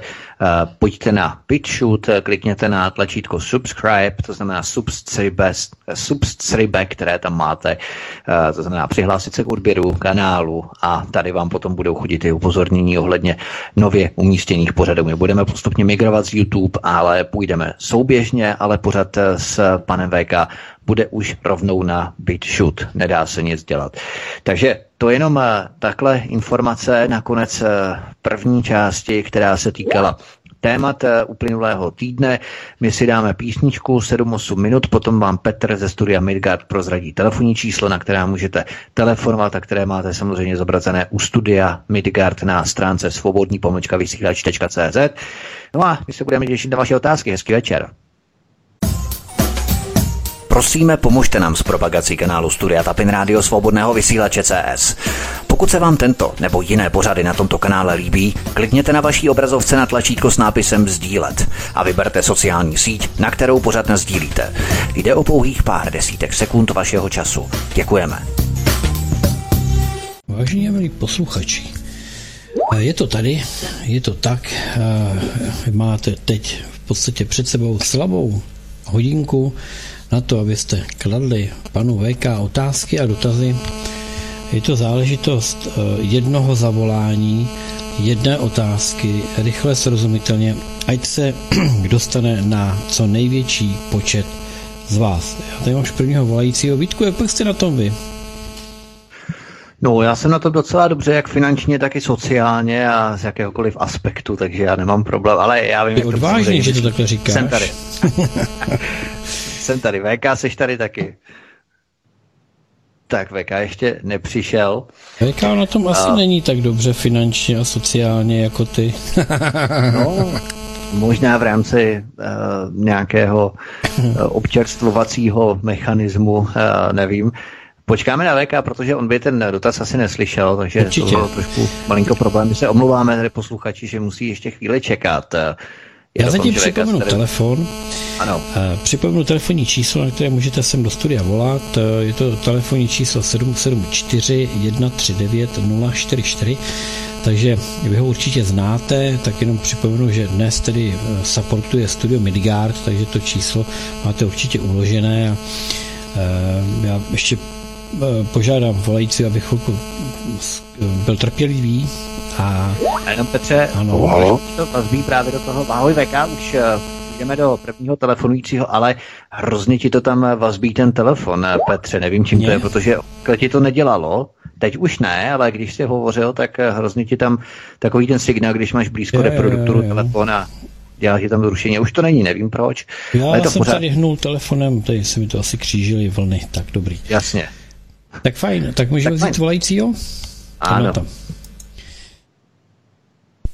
Dobrý večer, vítám vás ve vysílání. Eh, položte jednu stručnou otázku, poprosím.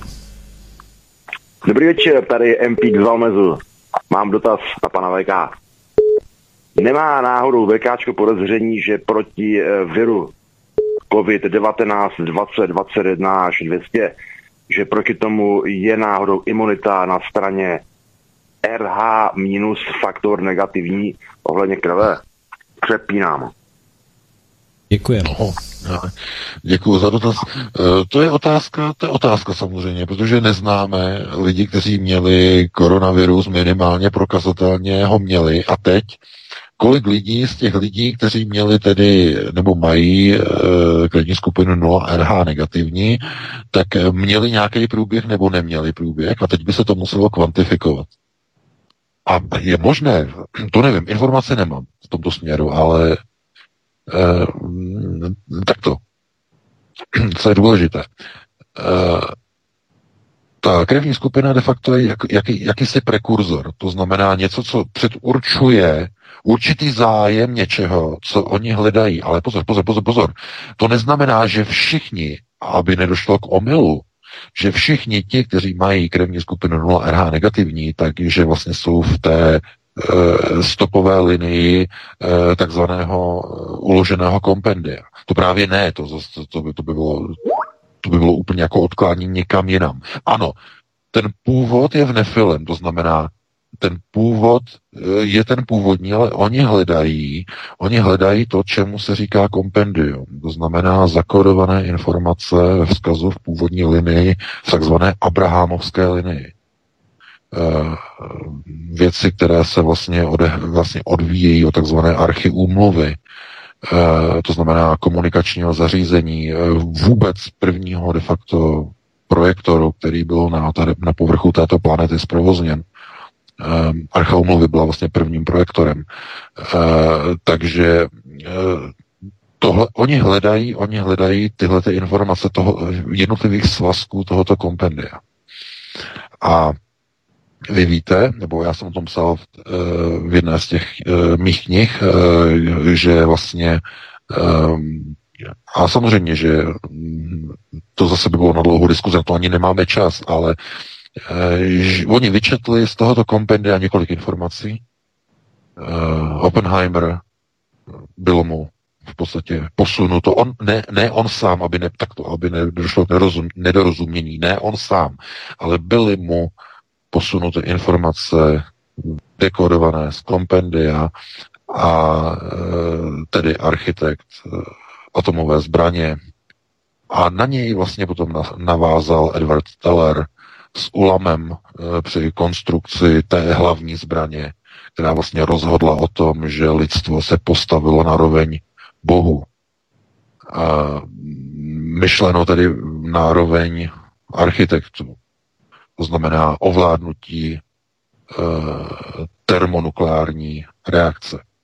No a e, to právě nepochází z této planety vyčetli právě z tohoto kompendia. Jsou tam další věci, mnohem více věcí a oni samozřejmě, že i manipulace s časoprostorem, manipulace s kvantovou fyzikou a tak dále, to všechno je uloženo v těchto návodech e, původní civilizace zakladatelů, to znamená nefilm. A oni moc potom usilují a touží, protože kdokoliv získá tyto informace, e, získá kontrolu nejenom nad celou planetou jako takovou, která de facto je dnes jenom propůjčena lidstvu. Zapůjčena, propůjčena. A e, národ, vyvolený národ je pouze v roli správců, progos. E, proto oni usilují o uchvácení moci nad planetou, aby měli vlastnictví nad planetou a aby mohli pokračovat na další planetární tělesa. K tomu potřebují zařízení a technologie, které lidstvu zatím nejsou dovoleny. Eh, není ani žádoucí, aby byly proskoumávány nejbližší tělesa, aby byla informace, aby byly uvolňovány informace o tom, eh, co se nachází uvnitř v podstatě měsíce, co se nachází na povrchu Marsu, dalších těles, proto není to dovoleno a není zájem o to, ale v poslední době de facto vidíte, že došlo k některým dohodám výměnou za určité procesy na planetě Zemi, výměnou. To je důležité, výměnou. Výměnou za různé věci, za to, že když teď uh, mizí taková kvanta dětí, tak je to součástí určitých dohod. Mizí úplně mizí. A e, všechno to, co se vlastně e, objevilo okolo kauzy Pizzagate, e, takové ty věci, které byly, tak mají přímou souvislost vlastně de facto s tímhletím procesem, s tímhletím plánem, e, protože tyhle ty entity, které vlastně umožňují de facto e, přístup některým těmto informacím lidstvu, tedy mluvíme tedy o těch, kteří jsou vyvoleni, tak za to požadují platbu. Požadují za to platbu a e, pokud jste sledovali e, film Above Majestic, tak tam máte odpověď, tam ta platba je zmíněna, je to velice brutální, já o tom nechci tady samozřejmě mluvit. Ti, kteří to viděli, tak e, ví, o co se jedná. A to je vlastně součást tohoto hledání. To znamená, oni hledají, něco jim je zpřístupněno, samozřejmě něco, něco jim bylo zpřístupněno, ale ne všechno. A oni by rádi vyčetli a rekodovali kompletně celé Abrahamovské kompendium. Protože mm, on de facto byl tím, který byl vlastně původním nositelem, původním nosičem a celou linii po Abrahamovi de facto oni chtějí dekodovat. To by bylo na dlouhou diskuzi, mm, musíme se pustit do dalšího volajícího, takže máme na telefonu určitě někoho dalšího. Tak já vás vítám ve vysílání, dejte otázku, do večer. Dobrý večer, tady Lenka. Já jsem se chtěla zeptat, nebo spíš takový doplnění k té předcházející otázce. U nás v rodině, teda jeden známý v jeho rodině, všichni měli covid. A on jako jediný ne, ten pán známý. A on se snažil, aby ho dostal, aby to měl jako za sebou. A prostě ho nechyt. Tak šel k doktorovi a ptal se, jak to je možné, že on nechytne covid. A doktor mu řekl, že to je tím, že on má skupinu právě tu 0 RH negativní. A tyhle ty lidi prej ten covid nechytnou. Tomu řekl jeho lékař. A on to teda může potvrdit sám na sobě. No, to je všechno. to je dobré, to je dobré. No, to děkuji. No, to, to je dobré, ale pro koho, pane Vek? ne, ne, ne, já to myslím, jako to je dobré ve smyslu jako pro naše informace, jo, tak to myslím, jako, jo, že, že, to, že to je jako de facto potvrzené, tak to je. Dobrá, my mhm. děkujeme, paní Lenko. Děkujeme. Mějte se krásně. Díky za otázku. Tak VK, půjde ještě? No, jako to není jako na co odpovídat, to je prostě jako jenom potvrzení té informace, že opravdu to tak jako opravdu může být, jo, že je to velmi zásadní. A, ale jako ta rezistivita eh, proti tomu, nebo imunita, nebo jakkoliv se to nazve, to jako není to, co je zajímá, pokud mluvíme tedy o těchto procesech řízení. Oni, něco, oni hledají samozřejmě součásti, součásti DNA, součásti kompendia a vedlejším projevem toho je, že vlastně tito lidé de facto jsou vůči tady těm věcem mohou být zřejmě, zřejmě úplně zcela imunní, ale jak říkám, muselo by se to kvantifikovat na více lidech. E, nelze takhle jednoznačně z jednoho, z jednoho případu teda určovat, ale je to zajímavá informace jednoznačně. Dobrý večer, jste ve vysílání, položte otázku. Dobrý den, tady Michal z Moravy. Chtěl bych pozdravit do studia a mám takovou otázku na pana VK, jestli může predikovat, jaké situace u nás nastanou, pokud vyhrají volby Piráti se Stanem, udělají koalici ODS a tak dále. Co můžeme čekat? Samozřejmě přijetí eura, migrace a tak dále, ale v dlouhodobém měřítku. Tak děkuji za, za odpověď. Děkujeme. Já děkuji, děkuji za dotaz. Dlouhodobé měřítko nebo dlouhodobé, dlouhodobý pohled je takový, jak je v podstatě daný. E, budou proces, probíhat procesy, které teď vidíte v Spojených státech, které se budou kopírovat do celé Evropy, ale do České republiky znova se speciálním takovým specifickým e, rozsahovým přesahem, abych tak řekl, e, protože nebude dovoleno, aby v Jeruzalémě tedy v původní, v původní domovině, tedy e, židů, tedy v Bohemii, aby e, probíhaly některé procesy, které nebudou žádoucí pro e, takzvaný světový židovský, židovský kaganát. Nebudou dovoleny některé procesy. To znamená, nebude dovoleno to, aby probíhaly velké vlny vymírání, nebude dovoleno to, aby, byly, aby probíhaly velké Eh, procesy společenských destabilizačních procesů. To znamená, tohle to všechno nebude dovoleno, protože, protože proč? Protože v České kotlině musí být klid na práci. Ale pozor, pozor, eh, to ten klid na práci není myšleno práci gojím v montovnách. Na práci budování nového světového řádu, aby měli oni klid na práci. Protože Praha je řídícím centrem. Jeruzalém je kopie jejich de facto uh, určitých modelů řízení, uh, který vznikl nedávno a podle tedy uh, Talmudu má být obětován celý Izrael, že bude zničen v onom proroctví. To znamená, oni de facto jenom přesunuli určité procesy řízení do Izraele, ale v okolní rovině domovem židů zůstává Bohemie.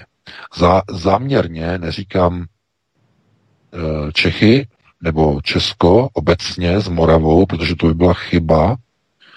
Ten proces je opravdu omezený na Bohemii, na české země, někdo by řekl české země ještě z dobách středověku rozdělené jednotlivé šlechtické dvory. E, to je s tím přesahem, ale Bohemie, to je tam je v podstatě de facto skutečný domov eh, těch hlavních okult, okultních procesů řízení, těch nejvyšších, eh, které vlastně ukotvují takzvaný uh, světový sionistický řád. To znamená, tohleto je třeba mít pořád na zřeteli, že stejně jako nebylo za druhé světové války dovoleno, aby Bohemie se zúčastnila válečných tažení, nebylo dovoleno.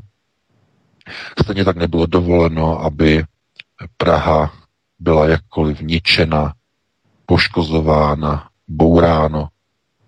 Nebylo dovoleno za celou válku.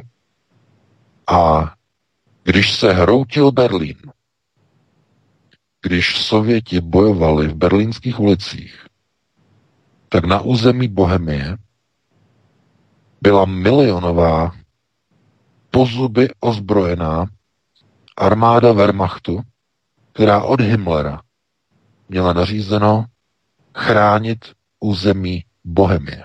Přímo od Himmlera. Od, řekněme, hlavního předáka okultních procesů řízení nacistického Německa.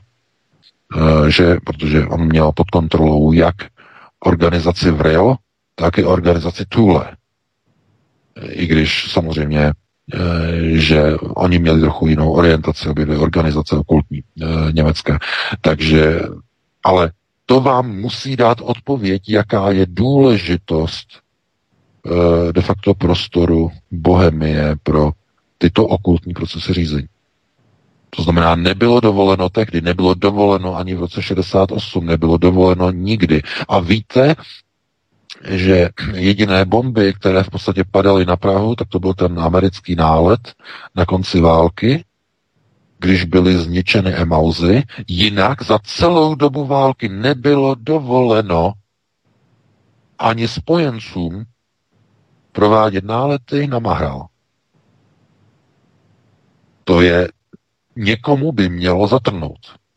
Ani za války nebylo dovoleno. Víte, že byl rozbombardovaný tady německý Rostok, že Drážďany hořely eh, v únoru 45, eh, Hamburg, ohňové peklo při bombardování RAF v roce 43, v únor 43, teď mě neberte za slovo, ne, si přesně nepamatuju. E, to znamená historická města Kolín, bombardování Kolína, samozřejmě, to úplně zničené město, centrum, e, katedrála. To znamená likvidováno, likvidováno, likvidováno, likvidováno, likvidováno. A co Praha? Co Praha? Nic. Nebylo dovoleno. A ten omyl, oni to potom nazvali omylem, bombardování Prahy, jistě to víte, že to bombardování Prahy bylo nazváno omylem. Eh, americké letectvo označilo za omyl, eh, protože měli, oni původně měli myslet, že bombardují Drážďany, ve skutečnosti to schodili na Prahu, tak eh, to samozřejmě potom to, to, to mělo velkou dohru, ale v okultních procesech řízení protože nebylo dovoleno za celou dobu, a to byl samozřejmě omyl, ale mluvit o omylu, oni samozřejmě chtěli, měli nějaký zájem, chtěli někde vyslat nějaký signál, ale e, nebylo to, nebylo to tak e, de facto s takovým dopady, jako by mělo, ale podařilo se jim zničit to, co tedy židovské emauzy samozřejmě e, zničili. No, takže to je, to je s velkým, s velkým, s velkým přesahem tohleto a mm, to je za historické zkoumání velice, velice úžasné, eh, velice tajemné téma stále zkoumám další zdroje, další detaily o tady těch věcech, ale e, to je právě ten, proto dávám jako od, velkou, širokou vlastně rozvětvenou odpověď na tu otázku, co se dá očekávat. Neočekávejte nic, co by mělo ve smyslu něco nějakých prostě velkých rozvratů, nějakých velkých překlopů, něčeho, protože v Bohemii nebude, nebude dovoleno. Nebude dovoleno. A jestli to je dobře, no Dobře, z jakého pohledu? No, ne, nebu, nebudou sice rozbroje, ale e,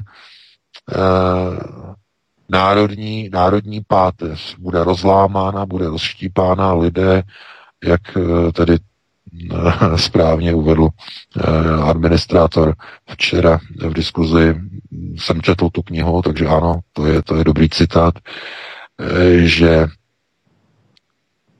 jediným řešením je buď revoluce nebo emigrace. A protože český národ líže dlažbu za pochodu, tak raději tu emigraci. A to je citát Milana Kundery, eh, velice, velice povedený a trefný na eh, českou povahu, český národ a tak to bude pokračovat. A jak bychom byli rádi, aby, aby to bylo jinak, a nebude dovoleno.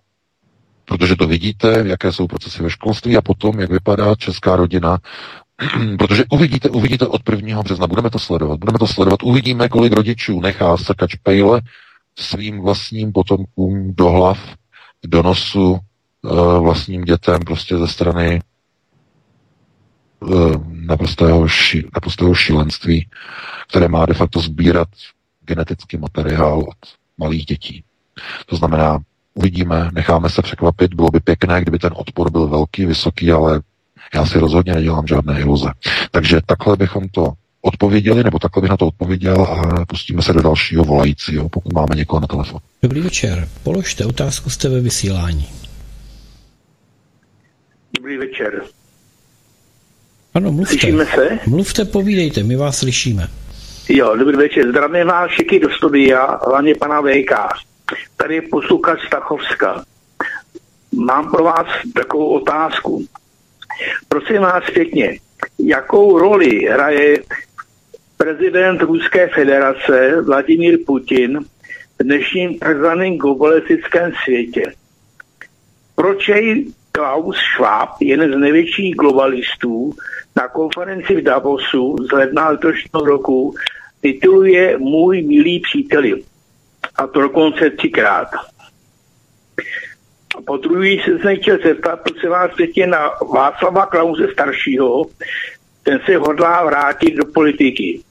Je to aktér 90. let, neblahých 90. let, který teda ke konci svého prezidentování vydal tu neslavnou amnestii. To je všechno. Děkuji vám za odpovědi. Fajn, děkujeme. Naschledanou. No, eh, na tady to, to je, tady ta otázka přichází velice často. My jsme o tom mluvili asi před týdnem a před 14 dny a ta právě tady o tom eh, výroku Klauze Švába, o tom, že je přítelem Vladimira Putina. Ano, Samozřejmě, že tady ty výroky zaznívají z toho důvodu, že oni jsou přáteli v okultních procesech řízení. Musíte si uvědomit, že něco jiného jsou ty viditelné procesy řízení politické. To znamená, politické procesy řízení, to jsou ty nejnižší, vůbec ty nejnižší, které nemají, abychom, nebo nemají uh, de facto ten dopad, jaký mají ty nejvyšší okultní procesy řízení. A oni jsou v tomto smyslu a v této pozici de facto na uh, té nejvyšší úrovni a tam oni jsou všichni přátelé. Musíte si uvědomit, že na těch okultních procesech řízení jsou všichni de facto v jednom cechu. Oni jsou zacechováni v jednom cechu. Proto jsou přátelé. To, že na jevišti jsou někde proti sobě, že po sobě hází ostré pohledy nebo dokonce bomby, to je něco jiného. V té okultní rovině, eh, okultní procesu řízení, v tom cechu, oni jsou všichni pospolu. Oni mají ty zástěry. Oni mají ty čepice. A tam všichni jsou pospolu, tam všichni jsou přátelé, všichni jsou bratři, všichni jsou souvěrci, všichni si rozdělili své úkoly a řídí tuto planetu. A teď někdo řekne, Vladimir Putin řídí tak, uh, Klaus Schwab řídí tak, americký prezident řídí tak, Čína řídí tak, každý jakoby řídí nějak jinak.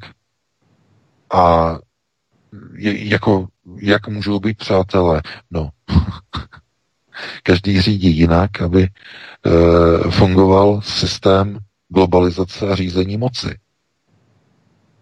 Kdyby totiž všichni dělali stejnou politiku, bylo by potřeba, aby ve čtyřech světadílech byly čtyři různé mocenské vlády? Ne. To by nebylo třeba. Stačila by jedna nějaká centrální vláda. Jenže to znamená, že by to musel být jenom nějaký jeden, jeden jediný člověk. A to nebude dovoleno. Tak oni chtějí všichni vládnout. A tak to udělají jak? Jak to udělají? No, v okolním procesu řízení založí cech, rozdělí si svět a v rámci systému rozděluj a panuj vytvářejí mezi sebou na oko spory, aby mohli ospravedlnit svoji moc a svoje procesy řízení, svoje zbrojení, svoje ekonomiky, svoje daně nad otroky gojím, aby nedošlo ke spouře. Aby nedošlo k reformátování procesu proti jejich zájmům. Proto nedokončený proces čísla 11, ten symbolicky nedokončený proces je hlavním poznávacím znamením globalistů. Tam, kde jsou spory a konflikty, nikdy nebude dokončeno. Oni říkají, zaplať pámbu. Zaplať pámbu nebude nikdy dokončeno. Proto on nazývá Vladimira Putina přítelem, protože oni jsou v onom cechu všichni pospolu. Jak Klaus Schwab, tak Vladimir Putin, tak čínský prezident, tak všichni američtí prezidenti, všichni tam jsou pospolu. A když odejdou, když zavřou dveře a vystoupí e, v politickém procesu řízení, tak nedokážete mezi nimi najít jednu jedinou podobnou schodu. Tak myslím, to, to je právě ten, to je právě ten kalech na gojím. To je právě ten kalech na gojím. No. To znamená tohle. A kdo tohle to pochopí, tak pochopil de facto celou konceptuální gramotnost. Tohleto, pokud někdo pochopí a uvědomí si, že tak to funguje, tak pochopil celé fungování světa. No, takže takhle bych to jako uzavřel a dáme prostor dalším ještě, Ještě VK posluchač ve druhém dotazu se ptá na Václava Klauze staršího, že se prý má vrátit do A Václav Klauze, Václav Klaus starší, no samozřejmě, protože dochází k recyklaci jednotlivých kádrů, protože nové kádry, co? Nové kádry nejsou. To je jednoduché. nejsou kádry, takže Eh, když se mají zachraňovat některé procesy, tak se vytáhnou recyklované politické kádry. A jako ano, ano, samozřejmě může to fungovat. Může to fungovat dokonce velice dobře. Konec konců už máme v České republice přece všichni krásný jeden nádherný příklad jednoho recyklovaného politika, který odešel do důchodu, skončil s politikou, odešel na Vysočinu a pak se s velkou parádou a pompou vrátil. Ano, Miloš Zeman. Takže jestliže recyklace funguje u Miloše Zemana, bude fungovat i u Václava Klauze. Takže takto bych na to odpověděl a dáme prostor dalším volajícím. Dobrý večer, jste ve vysílání, položte otázku. Dobrý večer, Václav, zdravím všechny. Já bych chtěl zmínit jenom jeden zajímavý etologický fenomén. Etologický. Není to ekologický, ale je to z oboru um, etologie, což je nauka o chování uh, živočišných druhů. Uh, zabýval se tím Konrad Lorenz, známý uh, rakouský ekolog. Oni teda Němci tomu říkají Verhaltungsforschung. Ale uh, jde o to, že vrány v mlze, ten fenomén se nazývá vrány v mlze. A jde o to, že e, vrány jsou zajímavý biologický druh, který je velice inteligentní a dožívají se v pohodě 150 více let a havraně dokonce 300 let, nebo krkavci. Ale eh, oni právě díky tomuhle způsobu života eh, mají výrazný náskok před svým okolím a převyšují je eh, ve všech směrech. Ale eh, může nastat situace, že ty vrány, ať už jednotliví ptáci nebo celý hejno letí v mlze. A potom, eh, když, když se objeví místo, kde ta mlha není, tak začnou vydávat zvuky, které eh, jsou výrazem mm, maximálního překvapení a úžasu. A e, to znamená, že oni ať převyšují to své okolí, jak chtějí, tak e, mají achilovou patu, která je může dostat. A mně připadá, že ta takzvaná světová elita se momentálně potýká s tímhle problémem. Že jim tady začal někdo vypouštět tu mlhu a oni e, jsou překvapení. E, zkrátka, jak dejme tomu u toho e, covidu-19 jim selhalo selhala ta účinnost a teď se jim začínají dělat, e, začínají dít další já vás další poprosím, věci, položte otázku. Poprosím vás, jo, je to zajímavé, já, ale já, položte já, otázku. jenom položit otázku, ano, pokládám otázku, jestli o tom eh, pan VK něco slyšel a co si o tom myslí. Děkuju, budu poslouchat. Děkujeme, děkujeme. No, já děkuji za dotaz. Tak e, o konceptu vran v mlze slyším teda poprvé, je to zajímavé, to si určitě najdu, najdu někde na internetu. E, ale ano, e, samozřejmě, že globalisté měli nějaký plán a jim to explodovalo do obličeje a oni zjistili, že to nemá ten efekt, který to mělo mít. A je to velice s, ale velice, opravdu, velmi značně.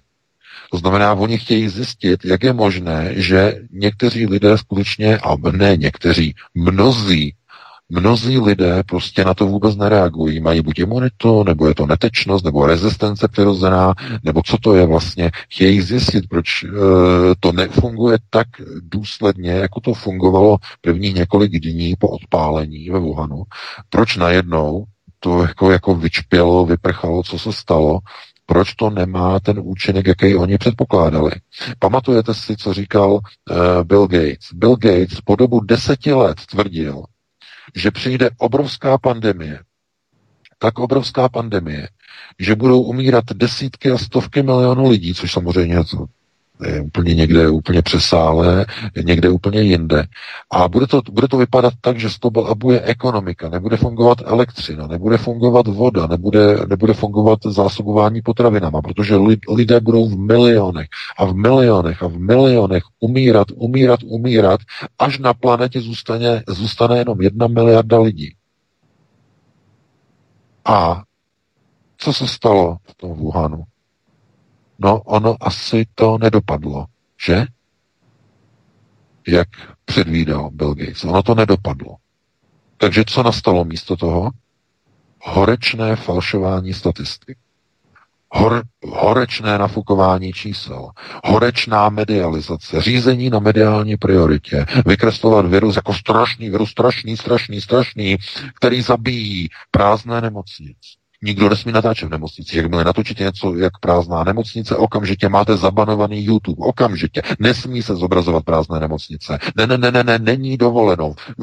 Musí se říkat, nemocnice kolabují, krematoria kolabují, musíme přestavit eh, chladící vozy, eh, lékaři nám kolabují a potom přijdete na nemocnice a tam nic.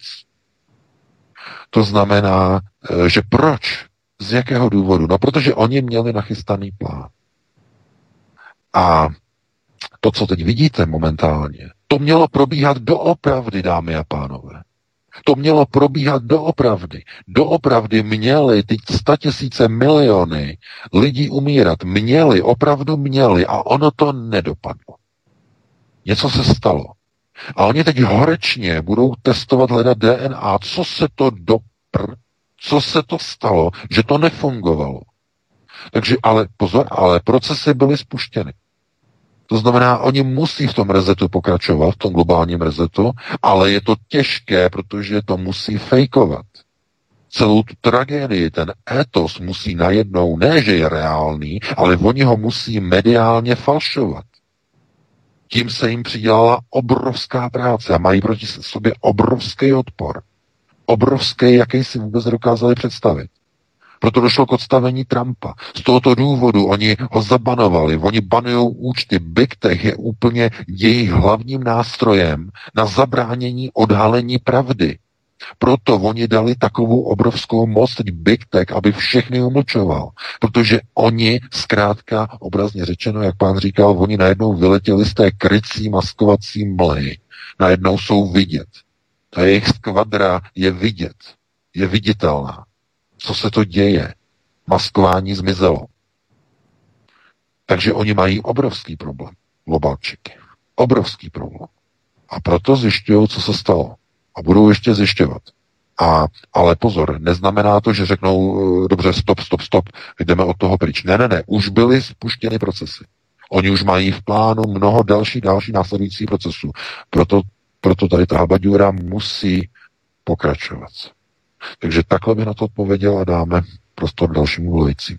Dobrý večer, jste ve vysílání, položte otázku. Dobrý večer, posluchač, omlouvám se, posluchač z Prahy. Já mám velké dilema, což doufám, že pan VK mi na to vrhne trochu světla. Když i pan Volný se jako vyjadřuje o Davosu, Klausu Švábovi a e, těchto těch špinavých elit, tak jsem si přečet poslední knížku Václava Klauze staršího, kde na stránce 24 a 25 on se distancuje od toho, že by šlo o nějaké světové spiknutí a tak dále, spolu s panem Weiglem, ten to proklamuje ještě ostřeji. Takže já nechápu, že on víceméně jako hrdině jde v opozici proti covidovému nesmyslu a šílenství a na druhé straně nechce mluvit o těchto jako zásadních věcech. E, přičemž jako když on tam snad i mluvil a tohleto. Takže to je dilema, které mám a e, těším se na odpověď a děkuji, budu poslouchat. Eh, já děkuji za dotaz, ale to je naprosto jasné, protože všichni ti, kteří mají de facto šanci ovlivňovat politické procesy, jsou jejich. A každý, kdo je jejich, je buď v koalici, anebo v řízené opozici. Pokud chcete vidět, jak funguje řízená opozice, tak jste se měli podívat včera nebo respektive ze středy na čtvrtek v noci.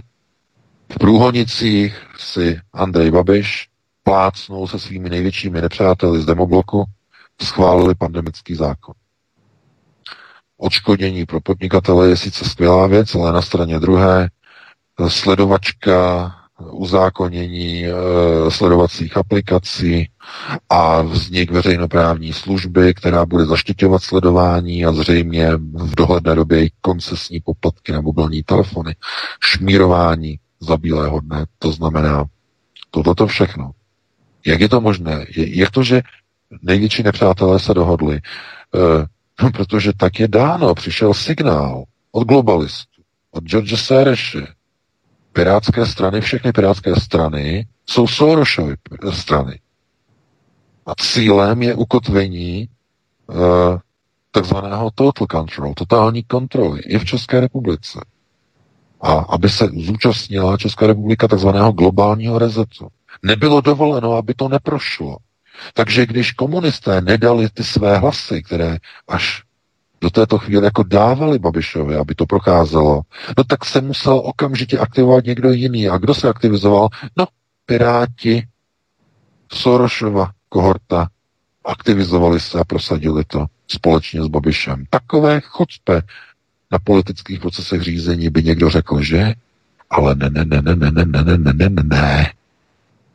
V okolních procesech Babiš s Jarmulkou, Ivan Bartoš, šéf Pirátů, Zednář, Lalum Negra. E, všichni tam jsou pospolu přátelé. Tím máte odpověď. Já vím, že to je děsivé, tohleto vykládat prostě naivním gojím, e, to je jako prostě Eh, věšet prostě na provázek eh, prostě nějakého panáčka a eh, strkat do něho a mít z toho radost, že se houpe. Já to chápu, že to prostě působí jako nepřístojně, ale ano, je to přesně tak. Takhle to funguje. To znamená, tam, kde jsou politické procesy, tam oni stojí proti sobě. A tam, kde jde o okultní procesy, tam drží pospolu. Tam jsou spolu. Tam stojí spolu tam se drží za ruce, drží se za zástěry, mají druhou ruku na čepici a přísahají. To znamená, oni tam jsou všichni. Nemyslete si, rok 2017, volby do mm, poslanecké sněmovny, než se, když se tam dostali Piráti, než byly ty volby, no tak Ivan Bartoš byl se svojí paní, že, se svojí manželkou, byl v, byl v Barceloně na zednářské výstavě Černého slunce. La Lumnegra. A, nebo černého světla. A no, a tam pozovali ty symboly. No a když jste potom, tam je článek na Aeron, to jsem o tom psal, tak když si potom dekodujete ty symboly, ty eh, v podstatě ty zednářské symboly, co znamenají ty, ty postoje rukou, nohou, tohleto, tak tam symbolizovali v podstatě jednotlivé ty signály, že jsou v podstatě zasvěcováni. To znamená to zasvěcení, to znamená ty symboly těch rukou, tohleto eh, bohyně kálí, že to znamená eh, kabalistické procesy. No a teprve poté bylo dovoleno, byli zvoleni do parlamentu, do Českého knesetu. Tím je to dané. To znamená, stačí sledovat de facto tyto okultní procesy a zjistíte, že tam jsou všichni.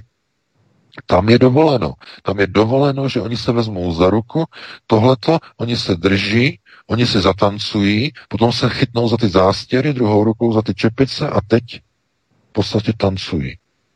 Tím v podstatě skládají jako ten slib. No, e, jako tohleto bychom mohli vlastně probírat vlastně velice dlouho. Konec konců tohleto je dokonce někdy to dokonce i pronikne na veřejnost, když vidíte potom pana, máte velkou odborářskou demonstraci, že je v Praze a když ona skončí, tak si tam šéf demonstrantů sedne proti nenáviděnému ministrovi financí Kalouskovi a teď tam spolu se smějou a pijou pivo. E, to byl ten obrázek, že té demonstrace v roce 2011-12, to bylo něco neuvěřitelného. No ale takhle to přesně funguje. Takže takhle bychom v podstatě jako na to odpověděli a pustíme někoho dalšího do vysílání, pokud máme někoho ještě. Dobrý večer. Stlumte si za sebou to rádio a položte otázku. Jo, tak já to ještě trochu stlumím. Tak, dobrý, dobrý, a, pohodě. No, no, no, prosím vás, eh, já bych měl takový dotaz. A mě by zajímal teda názor toho vašeho vedoucího kolotoče. E, objevil jsem článek, e, ono to bylo slovenský, a e, psalo se tam, Švýcaři budou mít referendum o odebrání pravomocí vládě zavádět lockdowny. Čili mě to jako zaujalo, že v podstatě Švýcaři v referendu, to znamená, že oni tam mají přímou demokracii, že můžou vlastně vládu zbavit pravomocí cokoliv dělat. A e, tak jsem nad tím přemýšlel a v podstatě tady to by pro nás mohlo být e, to řešení, který lidi hledají. Protože e, když by se tady e, zavedlo e, zavedl zákon eh, o eh, minimálně to referendum nebo přímá demokracie, ale podle toho, co jsem viděl, tak už od těch 90. let tady lidem slibovali tu přímou demokracii.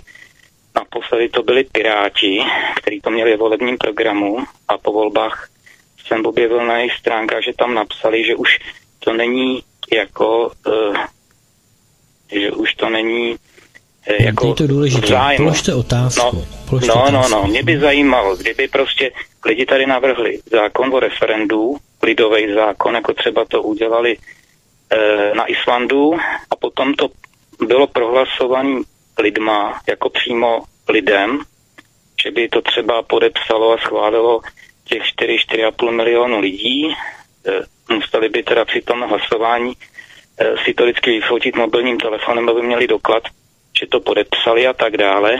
Takže by lid schválil tenhle ten zákon přímo a potom by se to prostě předložil poslanecký sněmovně, že jo, protože tam má Dobrá, de facto... já myslím, že to je jasné, referendum ano, no, je to jasné, no. Je to jasné. No, ale to by udělali lidi, to by neudělali politické strany, chápete to? Veka, no, no tak jestli, jak, jak, je na, jak je na to názor? Mějte se hezky, mějte se hezky, nashledanou. Uh, VK, povídej. Eh, je to, je to velice jednoduché, je to nerealizovatelné, protože by se musela změnit ústava České republiky. Ústava České republiky neumožňuje přímou demokracii, protože přímo v článku, přímo v preambuli je uvedeno, že Česká republika je zastupitelskou parlamentní demokracií. To znamená, musela by být zrušena preambule a muselo, to znamená jádro ústavy. Eh, eh, a Rychecky Eh, šéf ústavního soudu řekl, že to nikdy neprojde. Pouze přes mrtvoly. To znamená, to je vyloučené. To, co slibuje Tomio Okamura, to je, to je něco jiného. To je a, a já bych nerad jako se někoho dotknul, ale to je slibování těch krásných ptáků na obloze, kteří krásně letají a zpívají a že jednou budou naši. Takhle bych to přirovnal. A na hodně lidí to funguje. Na vlastence samozřejmě ne. Ale e, co se týče e, Švýcarska, tak k tomu se musím vyjádřit. E, kdyby se stal nějaký zázrak a opravdu najednou by se opravdu změnila ústava v České republice a došlo by ke změně na přímou demokracii, já říkám, pro boha s tímhletím národem, který zrovna žije a zrovna pracuje, to snad radši ani ne. Protože kdybyste dali volit tě, lidem, kteří teď chodí k volbám a volí tu strašnou skvadru, kterou volí, a dali jim přímou volební moc, přímo ulici, tak to by byly takové zákony, zákaz alternativy, zákaz alternativních rádií, zákaz nepohodlných webů, zákaz mluvení, zákaz e, odpírání roušek, e, zákaz kritizování vakcín, e, zákaz odmítání migrace, kvóty na přijímání migrantů, protože tak je to správné. A proč? No, protože většina lidí by v těch referendech rozhodovala přesně takhle a všechny nás by v tom referendu pravidelně přehlasovávali. Chápete? Takže v žádném případě. Přímá demokracie může fungovat pouze ve zdravé společnosti, ve zdravé zemi. Ne v zemi nad Mahrálem. Ne v zemi, která je jejich. To je šílenství. A Okamura to samozřejmě ví. On to ví. Slibovat, sliby se slibují, blázni se radují. Samozřejmě slibovat může. To je jisté. Ale kdokoliv je jenom trochu, jenom elementárně, jenom trochu konceptuálně gramotný, tak si musí uvědomit, že ve Švýcarsku je jiná společnost, e, jiná populace, jiná historie. Nikdy tam neprošla válka, nikdy lidé nelízali dlažbu, nikdy se neohýbali, je tam jiná výchova, jsou tam jiné procesy řízení a e, ten systém historicky, politicky je už od středověku nastavený někde úplně, ale úplně a úplně jinde, než je ve všech dalších ostatních zemích. Takže takhle na to odpovím a e, já myslím, že to je naprosto jasně řečené. No a máme 21.56, e, ještě na 4 minuty pustíme ještě e, nějakého posledního volajícího. Myslím, že to bude tak akorát. Večer, položte otázku. Děkuji. Dobrý večer, zdravím Mirka. Já bych se zeptal trošku z jiného soudku. Vítku, děkuji za uh, pořad o počasí a zeptám se jednoduše VK, jak to vidíš teďka počasí v Texasu? Je tam teďka zima, uh, velmi chladno. Není to jako nějaká odplata globalistů, Bidenovců, Trumpovi? Díky, toť vše. Děkujeme. No, situace, situace v Texasu je opravdu je naprosto divná, naprosto divná, ale musíte si uvědomit jednu zásadní věc, že velmi zásadní. Oni disponují technologiemi na změny počasí samozřejmě. Disponují.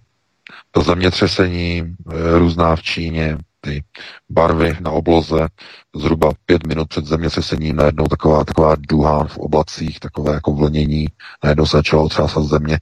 Oni mají ty technologie samozřejmě. Oni mají. Ale v tom Texasu je to hodně způsobeno v podstatě s tím, že se tam začaly stěhovat některé globalistické firmy. Víte, že se tam přestěhovala společnost Tesla, eh, Elon Musk se tam přestěhoval, Jeff Bezos plánuje přestěhování některých svých aktivit eh, do Texasu, protože v Kalifornii už není bezpečno. A nejenom, a nejenom kvůli politice, pozor, nejenom kvůli politice a kvůli uh, bezdomovci okupovanými ulicemi nebo ulicím. Ne, ne, ne, ne, ne, ne. Tam uh, oni ví, že se schyluje k určitým geologickým událostem, tam na tom zlomu San Andreas, takže oni už se takzvaně zajišťují dopředu. To je naprosto zjevné. Uh, Texas je samozřejmě někomu to nevyhovuje, někomu to nevyhovuje. Ale víte, v této chvíli víte, o čem to bude. Co to znamená v téhle chvíli? Kdo je u moci v Bílém domě? Kdo zodpovídá za utrpení lidí eh, v dané zemi nebo v daném státě, americkém státě? Kdo je ten zodpovědný? No přece americký prezident. Ten neví, kde mu hlava stojí. To znamená, tohleto, co se stane, respektive co se nestane v Texasu, všechno bude padat na hlavu Joea Bidena. A on, starý pán, samozřejmě neví, kde mu hlava stojí, protože on byl někam dosazen a teď eh, on co má dělat, že co, jak má reagovat, co má řešit. A lidé chtějí samozřejmě eh, technologická řešení, že jo? Technologická řešení znamená, aby Green Deal, byl zelený Green Deal. Jenže v téhle situaci Green Deal nefunguje. Když jsou tam tyhle, uh, tyhle mrazy, když jsou tam vlastně tady ty situace, tak oni potřebují normální, reálná paliva. Oni potřebují naftu. A co udělal uh, ropu, že? A co udělal Biden před třemi týdny? No, zastavil výstavbu ropovodu z Kanady, Keystone Pipeline. Takže v Texasu co? Co bude v Texasu? Čím budou topit? Jo? To je s velkým přesahem. Takže sledujte jenom uh, reakce Bidena, jakým způsobem uh, se bude teď snažit v podstatě v té své polívce prosazování Green Deal. To bude velice zajímavé sledovat výrok jednak Donalda Trumpa, který už té situace okamžitě využil, začal tepat a rubat eh, Bidenovu politiku jeho šílených sluníčkářských pokusů s různými solárními zařízeními, které teď kvůli těm mrazům nefungují. Takže to bude, to bude určitě zajímavé. No, máme 22.00, eh, byl to poslední dotaz, eh, já bych se teda rozloučil s tebou Vítku i s tebou Petře. Doufám tedy, že dneska jste se dozvěděli nějaké nové informace, eh, že to bylo zajímavé. No a pokud si najdete čas, tak i příští týden opět okolo 19.20 a tak podobně. V pátek se opět uslyšíme a probereme nová aktuální témata z domova i ze světa. Do té doby já vám přeji krásný, pěkný a pokud možno úspěšný týden a pro tuto chvíli Pěknou dobrou noc. Já se připojuju VK taky. Moc děkuji za pořád, Petře. Tobě také, milí posluchači, vám za přízeň, za sdílení, komentování našich pořadů. Prosím, v posledním článku Ironetu budete mít odkaz i na BitShoot. V rámci tohoto pořadu přihlašte si i kanál s tisknutím tlačítka subscribe, neboli eh, přihlásit k odběru, tak eh, abyste potom nezmeškali další pořady.